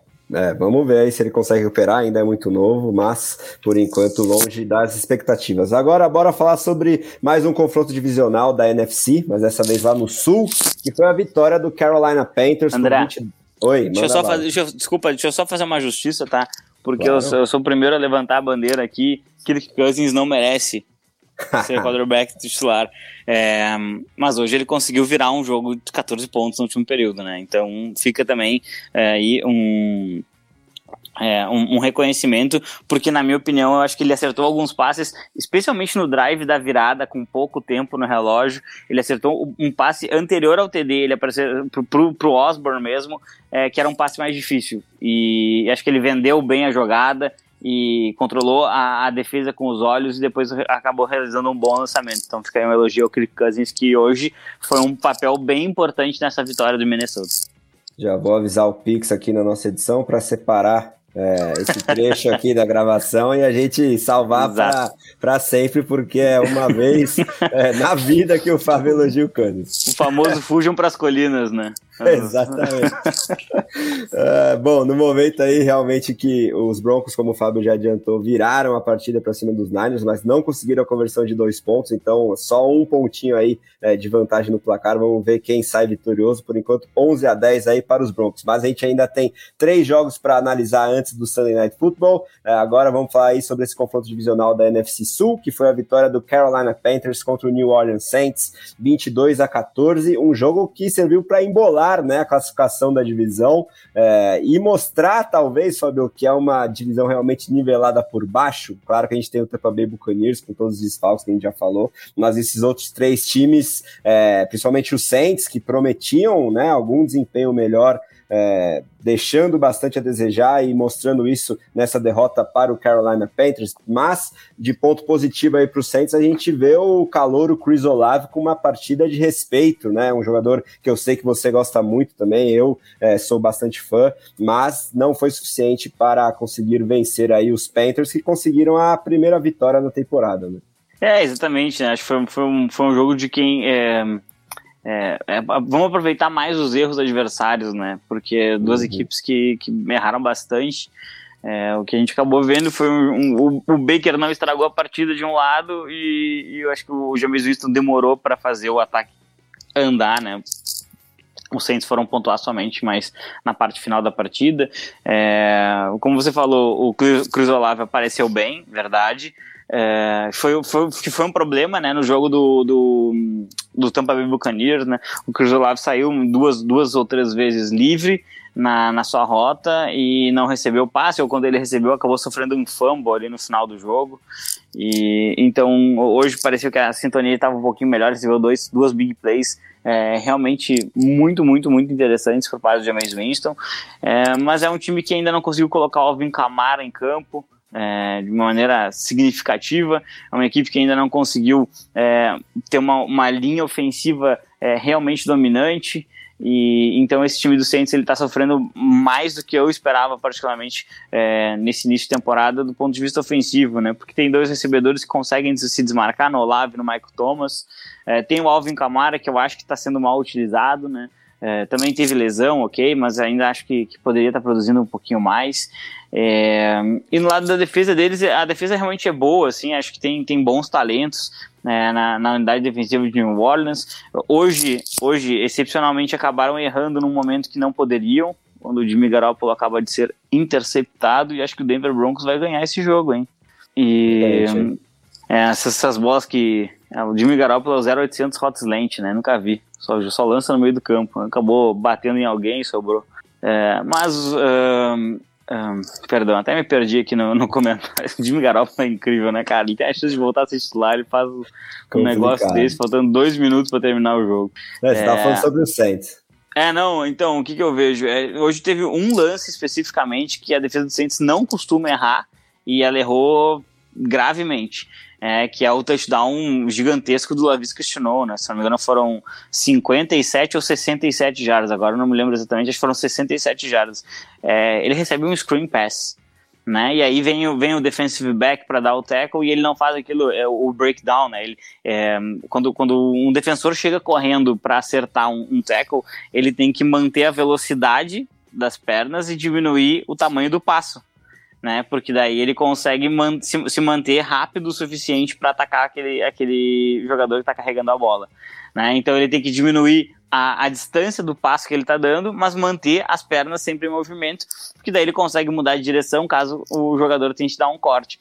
E é isso que o Lavic faz. Ele vê que o jogador está correndo muito rápido em direção à sideline, ele pisa uma vez para fora e volta para dentro do campo. E o, o, o defensive back simplesmente não diminui nada o passo dele, acaba passando reto e o Levis questionou é muito rápido, né? Então ele ganha o resto com as pernas e vai até a end zone. E esse touchdown abre uma vantagem, né? O Saints tinha acabado de descontar. Esse touchdown abre uma vantagem. E aí os Panthers acabam administrando essa vantagem, aproveitaram ali uh, turnovers, né? O James Winston lançou duas interceptações, uma durante o jogo, uma, uma no final do jogo ali numa Hail Mary, que acaba contando como uma interceptação, mas ali ele estava simplesmente tentando fazer o seu time ter alguma chance de vitória né? Então eu vejo que é, um, é, é, é, uma defesa interessante essa dos Panthers, né? Eu gosto do, do Jason Horn, acho que teve é, um, um, início de carreira bom antes da lesão. E, e eu, eu, eu, entendo que, assim, enquanto esse, esse time dos Panthers não conseguir se encontrar ofensivamente, né, eles não conseguem é, se desenvolver de uma maneira realmente profunda no jogo, com, com, uma consistência maior. Às vezes a gente vê um drive muito bom, ou um, um passe muito bom num drive, e depois o time já acaba perdendo a bola, ou fazendo jogadas ruins. É, e acho que esse time é um time que está fadado aí a terminar o ano e mudar de treinador, né? Rule provavelmente não vai ser treinador ano que vem. E, e eu não sei quanto tempo que o Baker vai ser titular na NFL. É, talvez com um novo treinador ele tenha uma nova chance, é, mas é uma equipe que tem uma, uma OL fraca e, e isso acaba comprometendo bastante a unidade ofensiva. A defesa dos Panthers me agrada, acho que fez uma boa partida hoje, aproveitou os erros de James Winston, é, mas a gente tem que ver aí é, como, como, é que vai ser ao longo da temporada, porque só com uma defesa é muito complicado, é, vai, ter que, vai ter que começar a produzir ofensivamente, e eu não sei se o, se o Baker é capaz de fazer 25 pontos, 30 pontos, duas, três semanas em sequência. É, tô contigo, Fábio. Eu tenho cada vez mais dúvidas em relação ao Baker Mayfield e eu acho que esse fator esconder a bola dele é, foi fundamental para o ataque conseguir um mínimo desenvolvimento. Teve essa jogada fundamental do touchdown do Lavisca Chanot, que foi muito mais demérito é, da defesa dos Saints do que mérito ofensivo dos Panthers, mas tivemos aí é, 25 carregadas do Christian McCaffrey é, e muitos poucos passes completados do Baker Mayfield e, e isso foi fundamental, né? A atuação defensiva e esse volume terrestre gastando relógio para que os Panthers conseguissem essa vitóriazinha aí, que dá uma pequena sobrevida para o Matt Rule, mas que eu continuo apostando junto com você que não termina o ano empregado, né? Pelo menos é, não começa a próxima temporada nesse cargo de head coach é. dos Panthers. Inclusive saiu um report sobre isso, né? Saiu uma história do, do Ian Rapoport, se eu não estou enganado, publicou nesse domingo pela manhã, é, falando que há uma há uma, uma avaliação sobre o trabalho do Matt Rule e que nenhuma decisão precipitada vai ser tomada, mas que está sendo monitorada. Ou seja, se a coisa não melhorar, tu realmente está indo embora, né? E é, é, é bem simples o, o recado está sendo dado. É, o banquinho dele tá bem quente a essa altura, com certeza. Talvez Agora... o mais quente da liga no momento. Ah, sim. Do Cliff Kingsbury eu acho que deveria estar parecido, mas tenho minhas dúvidas se está tão quente assim. Exato. Agora, Bora falar sobre a vitória do meu Berzão, 23 a 20 para cima do Houston Texans. Eu deveria estar mais contente do que estou, porque eu tenho a consciência é, do, do, do, tamanho do problema que é esse ataque, né? Muito parecido com os Panthers. É, ele só funciona via terrestre e hoje funcionou muito bem com o segundo anista Khalil Herbert, que substituiu o David Montgomery logo no início do jogo. Ele saiu lesionado, parece que é algo até certo ponto grave também, mas temos aí um backup bem interessante na figura do Herbert, que é o running back da nossa seleção, conseguiu dois TDs terrestres e foi o ataque inteiro do time, já que Justin Fields continua a demonstrar desempenhos muito preocupantes. Hoje foram duas interceptações feias que ele vai para a segunda leitura e lança na mão do defensive back. Isso fez, inclusive, com que o safety Jalen Petre, do Houston Texas, integrasse a nossa seleção, já que ele foi o autor das duas interceptações. Mas, de qualquer Calouro, forma... né? É, exatamente. De qualquer forma, é uma vitória aí para os Bears, mas que mostra o quanto esses dois times têm que pensar, acho que muito mais no draft do ano que vem do que em qualquer pretensão de playoffs para esse ano, né, Fabio? Ah, com certeza, com certeza. É, o, o, time do Houston Texans, é, ele é um time muito melhor do que as pessoas querem reconhecer. Tá? Eu acho que tem bons valores ali. Eu tenho gostado desse início de carreira do Alex Steve lá de LSU. Era um jogador que a gente desconfiava um pouquinho da questão da saúde dele, mas é, ele tem vindo bem no, no, no, no, início da sua vida profissional. E acabei parando aqui porque o retornador dos 49ers conseguiu fazer uma bobagem que tentou entregar o jogo e não conseguiu. Tá feia a coisa. É, o Jimmy Garoppolo provavelmente vai sofrer um turnover. Né? Ele sofreu um sec agora, provavelmente ele vai sofrer um turnover em algum momento. É, mas então, basicamente, é, o, o time do Houston Texans, na minha opinião, ele é um pouco sim, um pouco melhor do que as pessoas tratam, do que as pessoas reconhecem. Acho que tem bons. Acabou o jogo. O Denver Broncos vai vencer, porque o Jimmy Garoppolo não sofreu um turnover, mas os 49ers sofreram um fumble recuperado pela defesa. O Denver 2-1 na temporada, estou jogando São Francisco 49ers como 1-2 e a divisão já vai caindo no colo dos Rams, né? Bem interessante isso. Mas a gente aborda isso melhor agora quando, quando a gente for falar do Sunday Night em si. É, o Houston Texans em si, é, eu acho que ele está tirando o ano para avaliar, né? A, a, a, intenção dos Texans é avaliar o que que esse, o que que esse quarterback pode ser, se esse quarterback pode ser o futuro da franquia ou não. O David Mills ele, ele alterna muito Uh, jogadas impressionantes positivas com jogadas absurdas que ele não deveria ter lançado, como a interceptação por Rocco Smith. E, e, é um ataque que tem hoje surgindo o Damian Pierce, você deve ter observado bastante ele, né? É um jogador que uhum. chamava bastante atenção pro Fantasy. Teve uma, uma boa partida, uma boa partida hoje contra o. Contra, os, contra essa defesa dos Bears. É, tem ali a figura do Brandon Cooks, tem, é, tem, tem alguns recebedores que são emergentes, né? Mas é, ainda parece que careceram um pouquinho de talento, né? Uh, a defesa em si, eu acho que é uma defesa muito bem montada pelo Love Smith, acho que consegue entregar aquilo que, que ela se propõe. Uh, hoje foram duas interceptações, conseguiu uh, causar eh, bastante passes incompletos, acho que também aí entra um pouquinho do demérito da parte ofensiva do, do Chicago Bears. E é, e, e, acho que, é, que é, um, é, uma equipe que já vai sim, ela vai pensar no draft do ano que vem, porque é, ela não tem muito o que fazer esse ano, né? Por mais que a AFC Sul seja uma divisão um pouco mais enfraquecida, o Houston Texans não tem, acho que, é, profundidade de elenco para para disputar essa divisão até o final e, e sair como, como uma vaga de, de playoffs uma vaga de, ou até como campeão da divisão.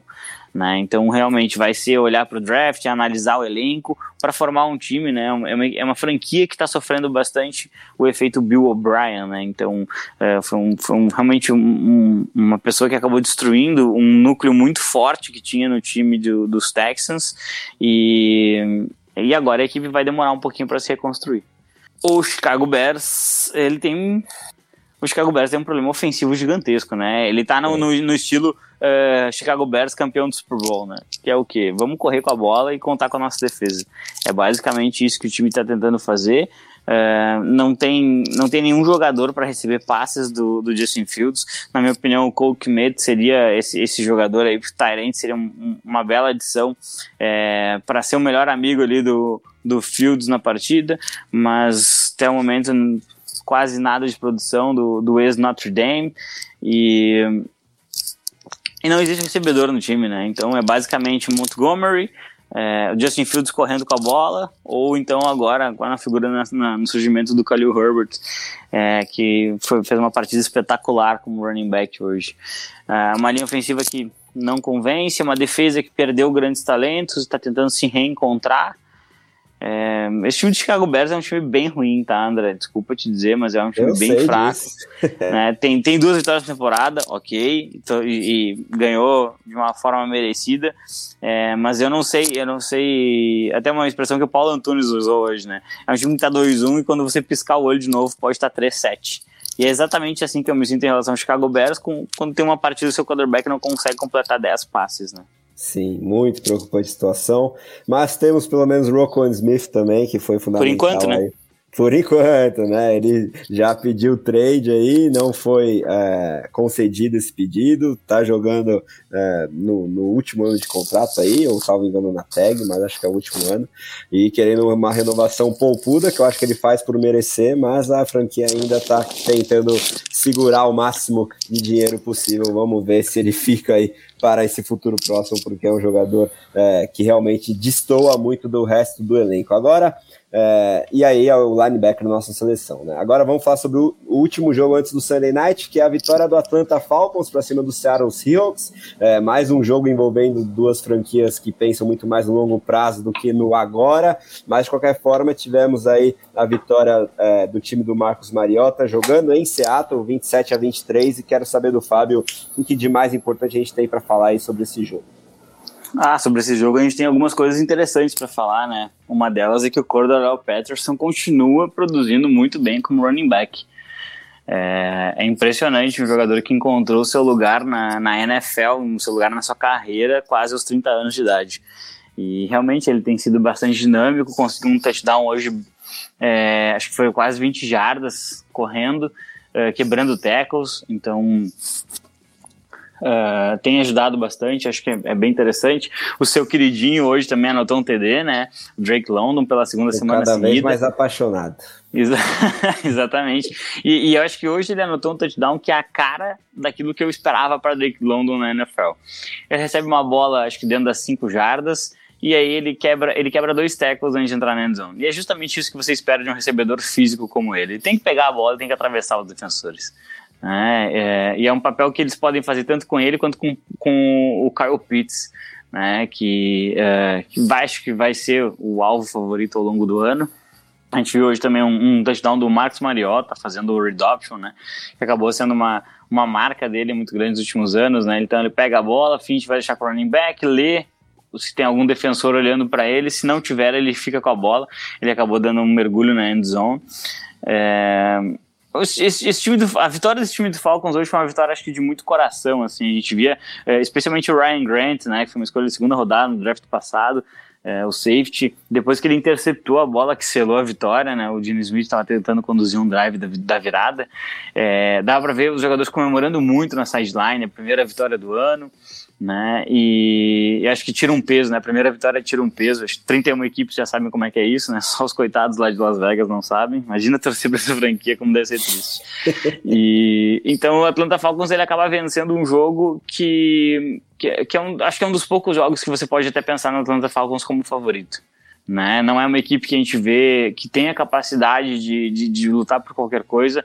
É, por mais que, que eu torcesse muito pelo sucesso do Marcos Mariota, é, ele erra demais durante o jogo. Hoje, hoje ele conseguiu sofrer um fumble porque ele ficou indeciso se deixava a bola para o running back ou se ele guardava para ele.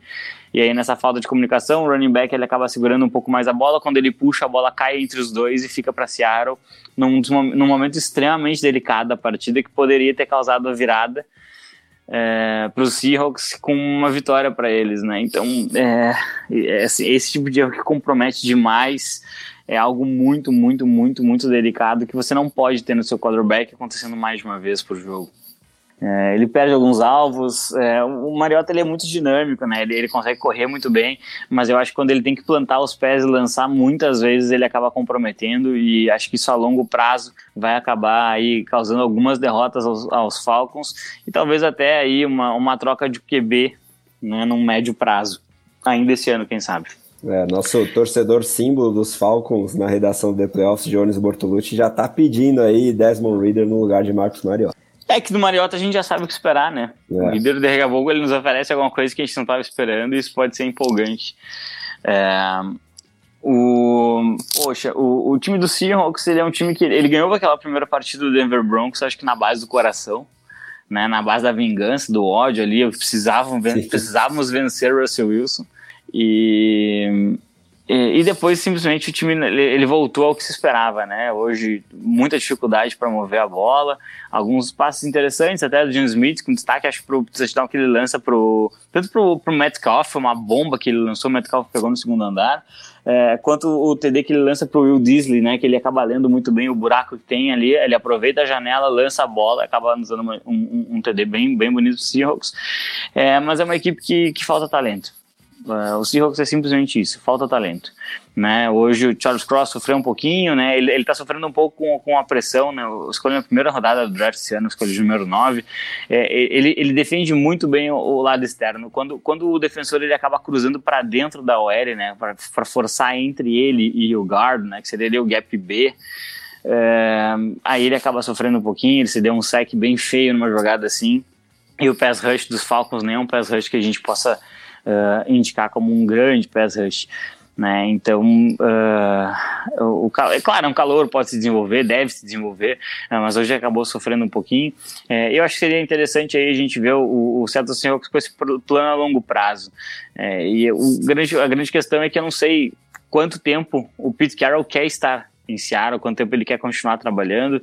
É, é um treinador que tem uma história gigantesca no futebol americano é, e também é o treinador mais, mais velho da NFL. Né? A gente não sabe se ele vai querer continuar trabalhando por muito tempo. Então, é, é, não sei o quão esse plano médio e longo prazo de Seattle pode estar atrelado a ele.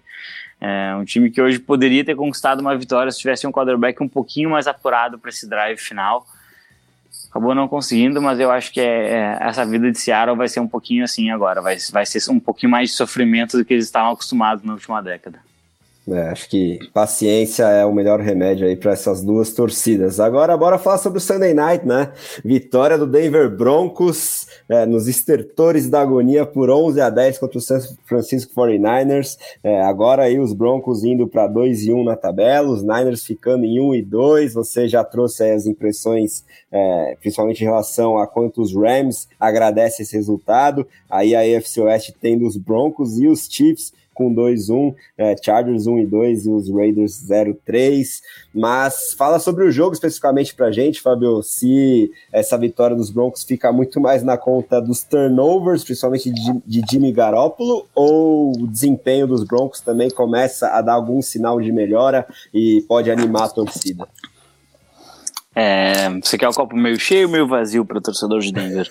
Ah, manda primeiro o meio cheio, depois o meio vazio. Ah, um meio cheio que a defesa de Denver é uma defesa bem interessante até o momento, né? É. Ela enfrentou, tudo bem, ela enfrentou o ataque dos Seahawks, que é um ataque fraco, o dos, dos Texans, que é um ataque fraco também, e enfrentou agora o ataque dos 49ers, que tem uma cabeça pensante muito boa.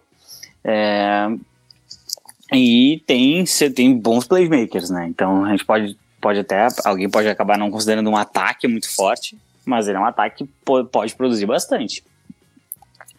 E a defesa vem produzindo em altíssimo nível, né? Mesmo com a saída do Vic Fangio, uh, hoje teve alguma, tiveram algumas pressões ali com o Randy Gregory, né? Conseguiu um sack, uh, Bradley Chubb conseguiu algumas pressões também, e, e a defesa foi forçando turnovers, né? No drive final, o San Francisco 49ers precisando só de um field goal em Denver, né? Field goal em Denver é mais fácil porque tem altitude, então não precisaria correr uma distância tão longa. Mesmo assim, na, no, no drive final, o que, que a defesa dos Broncos conseguiu? Um sack na primeira jogada, na segunda tem um passe curto, quando o jogador está correndo com a bola, vem um jogador de Denver por trás, dá um soco na bola, fumble recuperado pela defesa. É uma defesa que cedeu 10 pontos. Né? Ela cedeu 9 para Houston, 10 para para São Francisco e para Seattle eu acredito tenham sido 16 ou 17 pontos. Né? Então uh, é uma unidade que está fazendo sua parte é, e esse é o copo meio cheio. Né? Uma unidade fazendo sua parte mesmo sem o Justin Simmons, que é um dos melhores safes da NFL, volta, se eu não estou enganado, na semana 5. É, esse é o copo meio cheio, na minha opinião, né? É isso que o torcedor de Denver estava preocupado que, com, com a, def, a defesa, que tinham perdido o Vic Fangio, talvez não fosse conseguir produzir em, em altíssimo nível, e até o momento está conseguindo. Está conseguindo. É realmente é uma defesa que não para nenhum momento de competir. E o copo meio vazio é um. Precisamos falar sobre o Russell, né? Uhum. É, o menino Russell Wilson ele não conseguiu chegar em Denver ainda. E isso é um problema bem grave. É, a gente imaginava que a, a, chegada de um quarterback com, com o estofo do, do Russell Wilson fosse resolver os problemas ofensivos da unidade. E até o momento, na verdade, nada disso aconteceu. Né? O jogo terrestre acaba não engrenando, mesmo tendo dois running backs muito bons, né? especialmente o, o Javonte. E, e o jogo aéreo, é, geralmente ele surge de jogadas é, que acabam surgindo no improviso, né? Então, isso ficou, isso ficou um, bastante evidente no jogo contra Seattle, bastante evidente no jogo uh, contra Houston, e hoje, mais uma vez, uh, parecia que quando o Russell Wilson tinha que se sair, sa sair do pocket, ou ele tinha que fazer uma outra leitura que não, tava, que, que, que não era a primeira leitura da jogada, aí saía alguma jogada um pouco mais longa, ou algum passe mais interessante, uh, mas é um time que não conseguiu produzir muito ofensivamente. Assim como a gente vê os números positivos da defesa, né? O ataque de Denver marcou acho que 15 pontos no primeiro jogo, 14 pontos no primeiro jogo. É, foram poucos pontos lá em Seattle. É, na, na, partida contra os Texans produziu 16 pontos. E na partida agora contra os 49ers, 11. Né? Então, sendo que dois, na verdade, foram safety, né? Então produziu 9 pontos. É muito pouco. É muito, muito, muito pouco. Quando você traz um quarterback que você garante que, que vai ser um quarterback que. É um, é um quarterback hall da fama, talvez, provável. E, e esse, esse, jogador ele não consegue produzir, é, a gente vê que tem, tem bastante barulho. Essa vitória de hoje talvez ela seja muito importante para Denver pelo fator psicológico. Né? Eu, eu, gosto muito de trazer esse fator porque é uma coisa que, que, interfere bastante a gente acaba não, não pensando tanto porque não tem como você metrificar isso, né? transformar em jardas, turnovers, números. É, mas a questão psicológica é muito importante. O, o Nathaniel Hackett, head coach novato lá de Denver, uhum. é, ele estava sendo, ele sendo vaiado no jogo contra o Houston Texans em que o Denver estava ganhando. É, é. Ele, ele tava sendo vaiado. Por quê? Porque a torcida via as decisões que ele estava tomando, via que ele não sabia o que ele estava fazendo e ficava desesperada. Né? Hoje, uh, como a gente estava gravando, então o, o jogo estava no mudo, eu não acabei não conseguindo observar se houve esse tipo de manifestação. Acho que por ser um Sunday Night, acho que a energia era um pouco diferente, acredito que não tenha acontecido. É, mas mesmo assim, é um ataque que marcou nove pontos. Né? É um touchdown e um field goal. Foi isso que o ataque de Denver conseguiu produzir hoje né, na conversão, tudo bem, tentou uma conversão de dois pontos, mas não conseguiu. É, então, uh, eu acho isso absolutamente preocupante, né, um, é um, um, ataque que não começou a temporada ainda, e, e não adianta, você está na divisão dos Chiefs. Se você acha que, que essa defesa não vai tomar 20, 25 pontos do Patrick Mahomes, você deve estar tá louco, né, porque não adianta, ele vai, ele vai pontuar. E se ele for pontuar, você tem que fazer um tiroteio, né? Pra ganhar no Mahomes na divisão. É, quando o Mahomes perdeu, foi num tiroteio. Ele anotou 30 pontos e a defesa tomou mais que isso. É, então não adianta o Denver anotar 15 pontos e achar que vai ganhar de Kansas City, né? Porque hoje são os dois times que estão liderando a divisão e eu acho que é nisso que eles estão mirando. Mesmo assim, também acho que a defesa não vai conseguir parar o Justin Herbert, a não ser que ele continue machucado. É, a defesa não vai conseguir parar o Justin Herbert a tão poucos pontos assim. Então, porque os erros que Jimmy Garoppolo e o ataque dos Niners cometeram, normalmente Chargers e Chiefs não cometem. Então, uh, o copo meio vazio para Denver é um copo em que uh, você mudou de quarterback, mas o seu problema não foi resolvido. É, eu acho bem importante essa questão do psicológico que você trouxe, porque se a gente lembrar do Monday Night Football da semana 1, né, que o Nathaniel Hackett é, tomou aquela decisão inexplicável de tentar um chute de 60 jardas quando tinha mais de 10 segundos no relógio e gerou as vaias na semana 2. Dessa vez, em mais um jogo de prime time, ter conseguido essa vitória jogando em casa também, por mais que as, as circunstâncias não tenham sido as ideais, principalmente do lado ofensivo, essa questão psicológica pode dar bem mais tranquilidade para durante a semana a equipe se reagrupar ali e tentar descobrir como sair desse buraco que se meteu aí, principalmente no desempenho é, ofensivo do, do quarterback e das suas principais armas. Né? Exato, exatamente. Porque a sensação que deu no jogo 2, né, depois de ter passado toda a repercussão daquela, daquela, daquela decisão estúpida em Seattle, a sensação que teve no jogo 2 é que ele tava zero confiança, ele não, ele não sabia que desse tipo de decisão tomar. Tanto é que os Broncos contrataram um conselheiro né, uhum. né, para participar das decisões mais importantes das partidas. Né, e hoje eu acho até que a defesa acabou fazendo um trabalho que, que limitou a necessidade dessas decisões mas esse time de Denver precisa urgente, urgente trazer os seus playmakers para dentro do jogo, né? O Javonte Williams tem que ter um jogo de mais de 100 jardas, o Curtis Sutton tem que ter um jogo que ele domine a secundária adversária. É, o Jerry Judy, o Jerry Judy tem que aparecer, né? O Jerry Judy tirando um touchdown de 60 jardas que ele fez Acho que no jogo 1 até, talvez. No Monday Night, numa jogada muito estranha também. É, numa jogada bem estranha, que teve uma falha de comunicação violenta, né, da, da, da defesa do Seattle. É, o Joey Jury, ele, ele é muito inconsistente. A bola vem para ele, às vezes ele dropa uns passes que ele não tem o direito de dropar, então é, eu já não sei se isso aí já não é, foi um investimento que Denver não deveria ter feito. É, a sorte que o Cordo Sutton é um, é um recebedor número um mesmo, mas é um time que precisa mover melhor a bola. Né? Acho que a linha ofensiva deveria estar apresentando um trabalho melhor também. É, mas semana que vem eles têm jogo bônus, então o torcedor de Denver pode ficar tranquilo.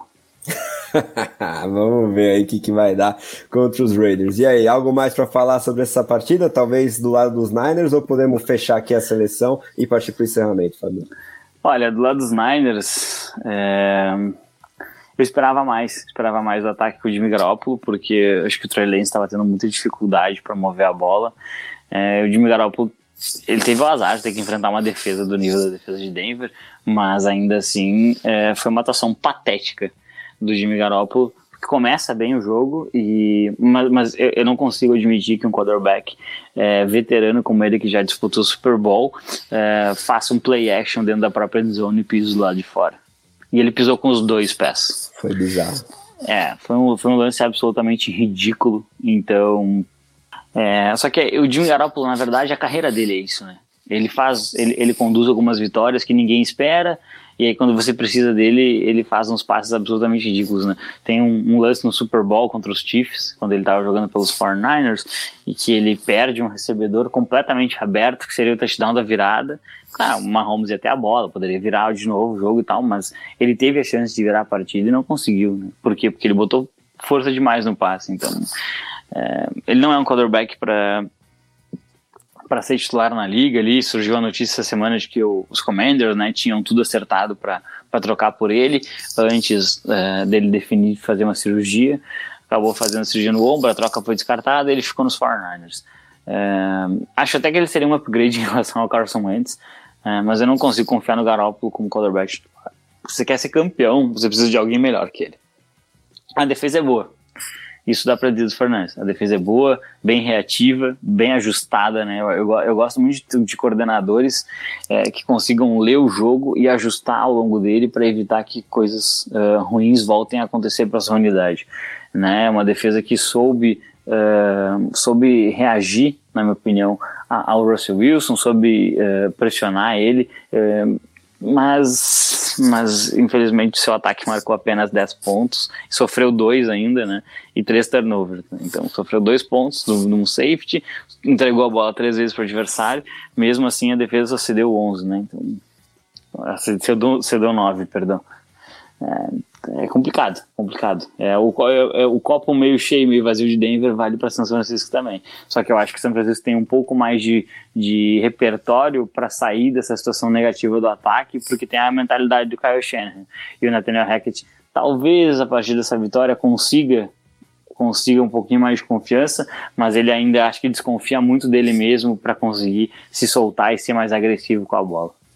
Maravilha, Fabião. Encerrada então a análise de todas as partidas aqui do Domingão. Vamos passar a seleção da rodada rapidinho, que lembrando, pode mudar ainda dependendo do que acontecer no Monday Night Football entre Cowboys e Giants, e você vai ficar sabendo dessa seleção final ao longo da semana no Instagram do The Playoffs. Mas por enquanto temos na posição de quarterback Lamar Jackson em seus cinco touchdowns totais, é, foi muito bem tanto pelo ar quanto pela terra. Running back Khalil Herbert, mais de 150 jardas e dois dois touchdowns, ele que é do Chicago Bears. Wide receiver Devonta Smith, do Philadelphia Eagles, é, quase 170 jardas e um touchdown. O Tyren é o Mark Andrews, de novo ele aqui do Baltimore Ravens com dois TDs é, mais uma semana de muito destaque aí para o Andrews. A nossa linha ofensiva é do Jacksonville Jaguars, fundamental na vitória muito interessante, a segunda seguida aí da equipe do Doug Pearson. Nosso Ed é o Brandon Graham, do Philadelphia Eagles, com a menção honrosa aí ao Trey Henderson, do Cincinnati Bengals, e na esperança de que a lesão dele não seja muito grave.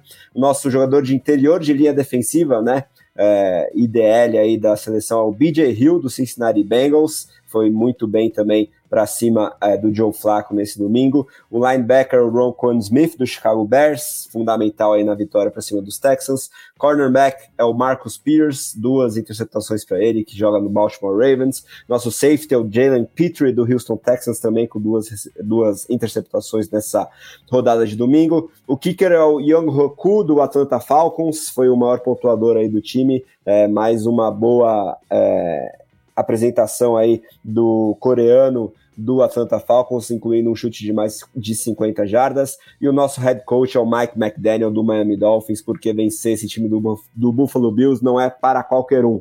Agora, partir para os destaques finais. Fabio, te agradecendo demais aí por mais uma gravação junto comigo, dessa vez só no tete a tete. Então, é, deixa aí o seu destaque final, salve final para a galera, com as expectativas para esse Monday Night Football entre Dallas Cowboys e New York Giants, por favor, Fabio.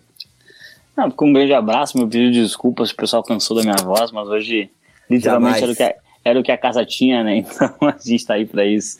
É, e o meu destaque final, na verdade, era justamente esse time aí do New York Football Giants, é, que vem de duas vitórias. E eu acho que tem um jogo amanhã que é um statement game, né? Então uh, tem, tem, que, tem que chegar amanhã no jogo e tem que mandar um recado para toda a liga. Estamos de volta, sabe? O Giants é um time gigantesco para ficar na sombra é, de um passado que nem eles vêm fazendo nos últimos anos. É, então, tô, bem ansioso para ver eles. Acho que eles têm uh, que, que dominar um Dallas Cowboys que está sem seu quarterback e provavelmente sem seu Tyrant, que é um dos alvos principais. Então, uh, eu sei que tem o Micah Parsons, eu sei que é uma defesa muito bem montada pelo Dan Quinn, uh, mas eu acho que considerando a, a situação, os Giants não poderiam pedir uma situação melhor para mandar um recado para a NFL e para e sentir uma confiança de novo.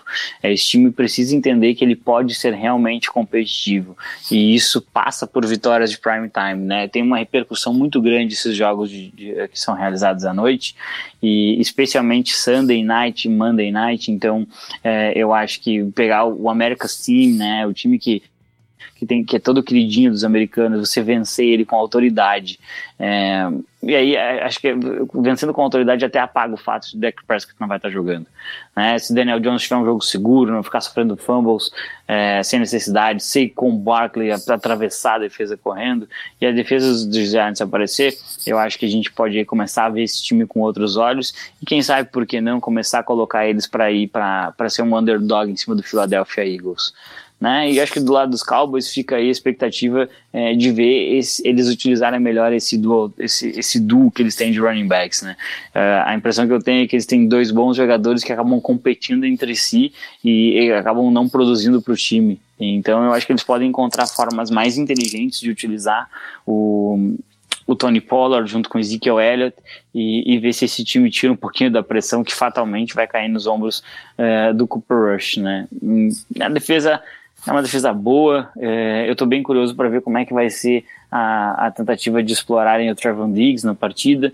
É, mas os Giants não têm um, um grupo de recebedores é, que tem produzido muito. Né? Então, uh, aí, copo cheio, copo, copo meio cheio, meio vazio, que nem a gente vinha falando, né? Tô, tô bem curioso para ver o que a gente vai esperar desse, desse, desse Monday Night. Mas eu vou ficar com uma aposta aí no, no, no, no 3-0 dos Giants. Com, já, já, já deixa um abraço gigantesco pro Lucão aí, Lucas Oliveira, nosso colega, que com certeza está vibrando muito com, com esse sentimento de Eli Manning voltou ao meu time. Maravilha, Fabio. Vamos ver se os Giants conseguem se juntar ao Miami Dolphins e ao Philadelphia Eagles como único 3-0 aí nesse início de temporada 2022 que já tá pegando fogo na NFL. Essa edição do podcast The Playoffs foi gravada e editada pela WP Oncast. Grave seu podcast ou qualquer material audiovisual. Você também só falar com o Pix e tirar as suas dúvidas pelo telefone ou WhatsApp DDD 54 99620 5634 ou pelo site grupowpcom.com.br. Em nome de Fábio Garcia, eu sou André Amaral e esse foi o podcast The Playoffs, edição 63, revisando mais um domingo de NFL. Muito obrigado pela audiência, ótima semana a todos, um grande abraço e até a próxima.